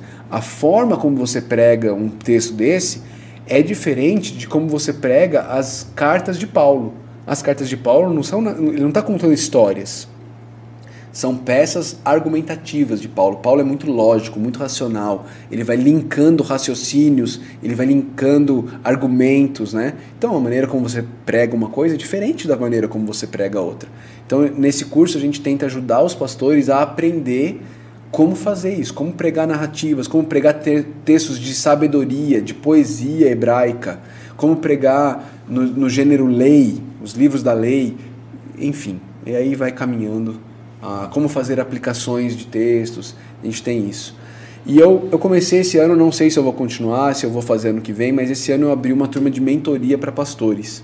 Então eu tenho lá, eu acho que são 12, 12 ou, ou 10 pastores de vários lugares do Brasil, que a gente se encontra uma vez por mês e gasta um, um período, gasta uma manhã juntos, ah, conversando sobre ministério pastoral. Que deve ser bas- bastante interessante para quem está lá do outro lado, né? Às vezes não pode vir a Caldas Novas fazer um É. curso desse presencialmente. e de alguma forma a experiência do senhor está auxiliando eles, né? Uma última dúvida, pastor, a gente vai, já vai liberar o senhor. Tranquilo. Mas o senhor falou aqui do processo onde o senhor é, sentiu no coração ser pastor foi através dos devocionais. Devocionais? Do, do, dos meus devocionais, né? isso. Eu lendo a Bíblia junto. Isso. É. É, aí eu vi que o senhor também lançou um curso isso. recentemente sobre isso. Mas é para mim, para pessoas leigas que estejam acompanhando, uhum. o que de fato. que é, é um devocional? É. Ok. Devocional é um tempo que você tira a sós com Deus. Ok? E aí o que, que você faz nesse tempo? Você ora e você lê a Bíblia. Basicamente é isso. Ah, é um relacionamento. Se eu falar para minha esposa, meu amor, eu te amo, mas eu nunca ouço a minha esposa e eu nunca falo com ela, ela vai duvidar do meu amor. Eu falo assim, tem alguma coisa errada. Ele fala que me ama, mas ele não me ouve e ele nunca fala comigo. O devocional é esse tempo de desenvolvimento de relacionamento com Deus, em que eu paro um tempo da minha vida, um momento da minha vida, do meu dia, e eu falo assim: agora eu, eu vou ter um tempo específico, eu e Deus. E aí eu vou gastar tempo orando, derramando meu coração para Deus, falando da minha vida para Deus, e eu vou gastar tempo ouvindo Deus. Onde que eu ouço Deus? Na Bíblia. Aqui que é a palavra dele. Então eu vou para a Bíblia e eu vou conversar com Deus, eu vou ouvir Deus. E aí o curso, ele surgiu como uma sistematização daquelas devocionais lá de 2019. A gente resolveu, bom, vamos gravar isso numa boa qualidade, porque as devocionais no Instagram é celular, né? Então não tem muita qualidade, o Instagram ainda não diminui, colabora, né? Vezes, não né? colabora, trava. Então a gente gravou um curso chama Devocionais Descomplicadas. E aí ali naquele curso são nove aulas onde eu tento ajudar as pessoas a entender o que, que eu faço no meu tempo devocional. Como que eu leio a Bíblia? O que, que, eu, que tipo de perguntas eu faço para a Bíblia? O que, que eu tento extrair do texto? É, eu leio é, cinco páginas por dia, eu leio. Que que eu, quanto eu leio para que isso seja mais producente, né? Entendi. É isso. O curso Devocionais Descomplicadas é isso. E o devocional é isso, é esse tempo a sós com Deus. E isso é importante para qualquer pessoa. Né? É importante para qualquer pessoa isso, que, né? que quer ter um relacionamento com, com Deus. Deus. Né? Bom, pastor, eu queria te agradecer demais. É, já fica o convite para o senhor voltar aqui, porque foi um aprendizado, foi um bate-papo muito gostoso. Espero que o senhor tenha gostado. Muito bom. Fiquei muito feliz por ter né, tirado um tempinho para vir aqui falar com a gente. Né? A gente gostou muito de conhecer um pouquinho mais da sua história e de principalmente a gente poder entender um pouco mais né, sobre, sobre Deus, sobre a Bíblia. Uhum. Né? A gente teve uma verdadeira aula aqui hoje, onde eu perguntei coisas que o senhor deve responder sempre, mas o senhor respondeu sempre com muita, muita tranquilidade. E Queria deixar o espaço para o senhor deixar uma mensagem para os seguidores, né, para as pessoas que acompanham o ministério, que o senhor falasse também aonde que fica né, a Batista Vida Nova aqui em Caldas Novas, que dia que a gente pode ir lá assistir uhum. um culto, né? Qual que é o melhor dia para aquele membro que nunca foi ir uhum. e agradecer mesmo o senhor, né? Todas as pessoas que, que acompanham, né? O pastor Felipe Nel que estiveram aqui com a gente na live, você que está vendo gravado aí, viu? Muito obrigado você que esteve aqui e lembrando que esse nosso papo aqui vai estar tá no Spotify amanhã também, na Google Podcasts e também na Apple Podcasts. Lembrando que no Spotify agora a gente também pode colocar vídeo, então esse papo vai estar tá em vídeo lá no Spotify para você assistir. Se você quiser só ouvir também, tem Isso é novidade, eu não sabia disso. O senhor pode colocar lá, né, pastor? Dá para pôr vídeo é uma... no Spotify agora. A gente está pondo aí duas horas diretão. Olha aí, Thiago. Thiago é o cara lá que mexe com essas coisas. Já, já pode colocar vídeo no Spotify. Ah, legal, né? legal. Então, assim, é uma ferramenta que está aí, deve ser coisa de uns 15, 20 dias só que está disponível para a gente aqui Bacana. no Brasil. Mas a gente coloca o nosso podcast inteiro. Tá? Tem dia que é duas horas e meia de papo e vai de boa. Então aí vídeos curtos também dá certo, Sim. viu? Muito bom. Muito legal, né? Legal, legal. E é isso aí, pessoal. Quem quiser acompanhar a gente no Spotify também, quando estiver fazendo a caminhada, estiver na academia, né, de bike, vai estar tá lá muito legal também para você acompanhar. E obrigado, pastor. Fica à vontade para o senhor falar aí, deixar uma mensagem de fé aí para a gente e também né, explicar para a gente como que é para a gente ir até a Batista Vida Nova, uhum. qual seria o melhor dia. Uhum.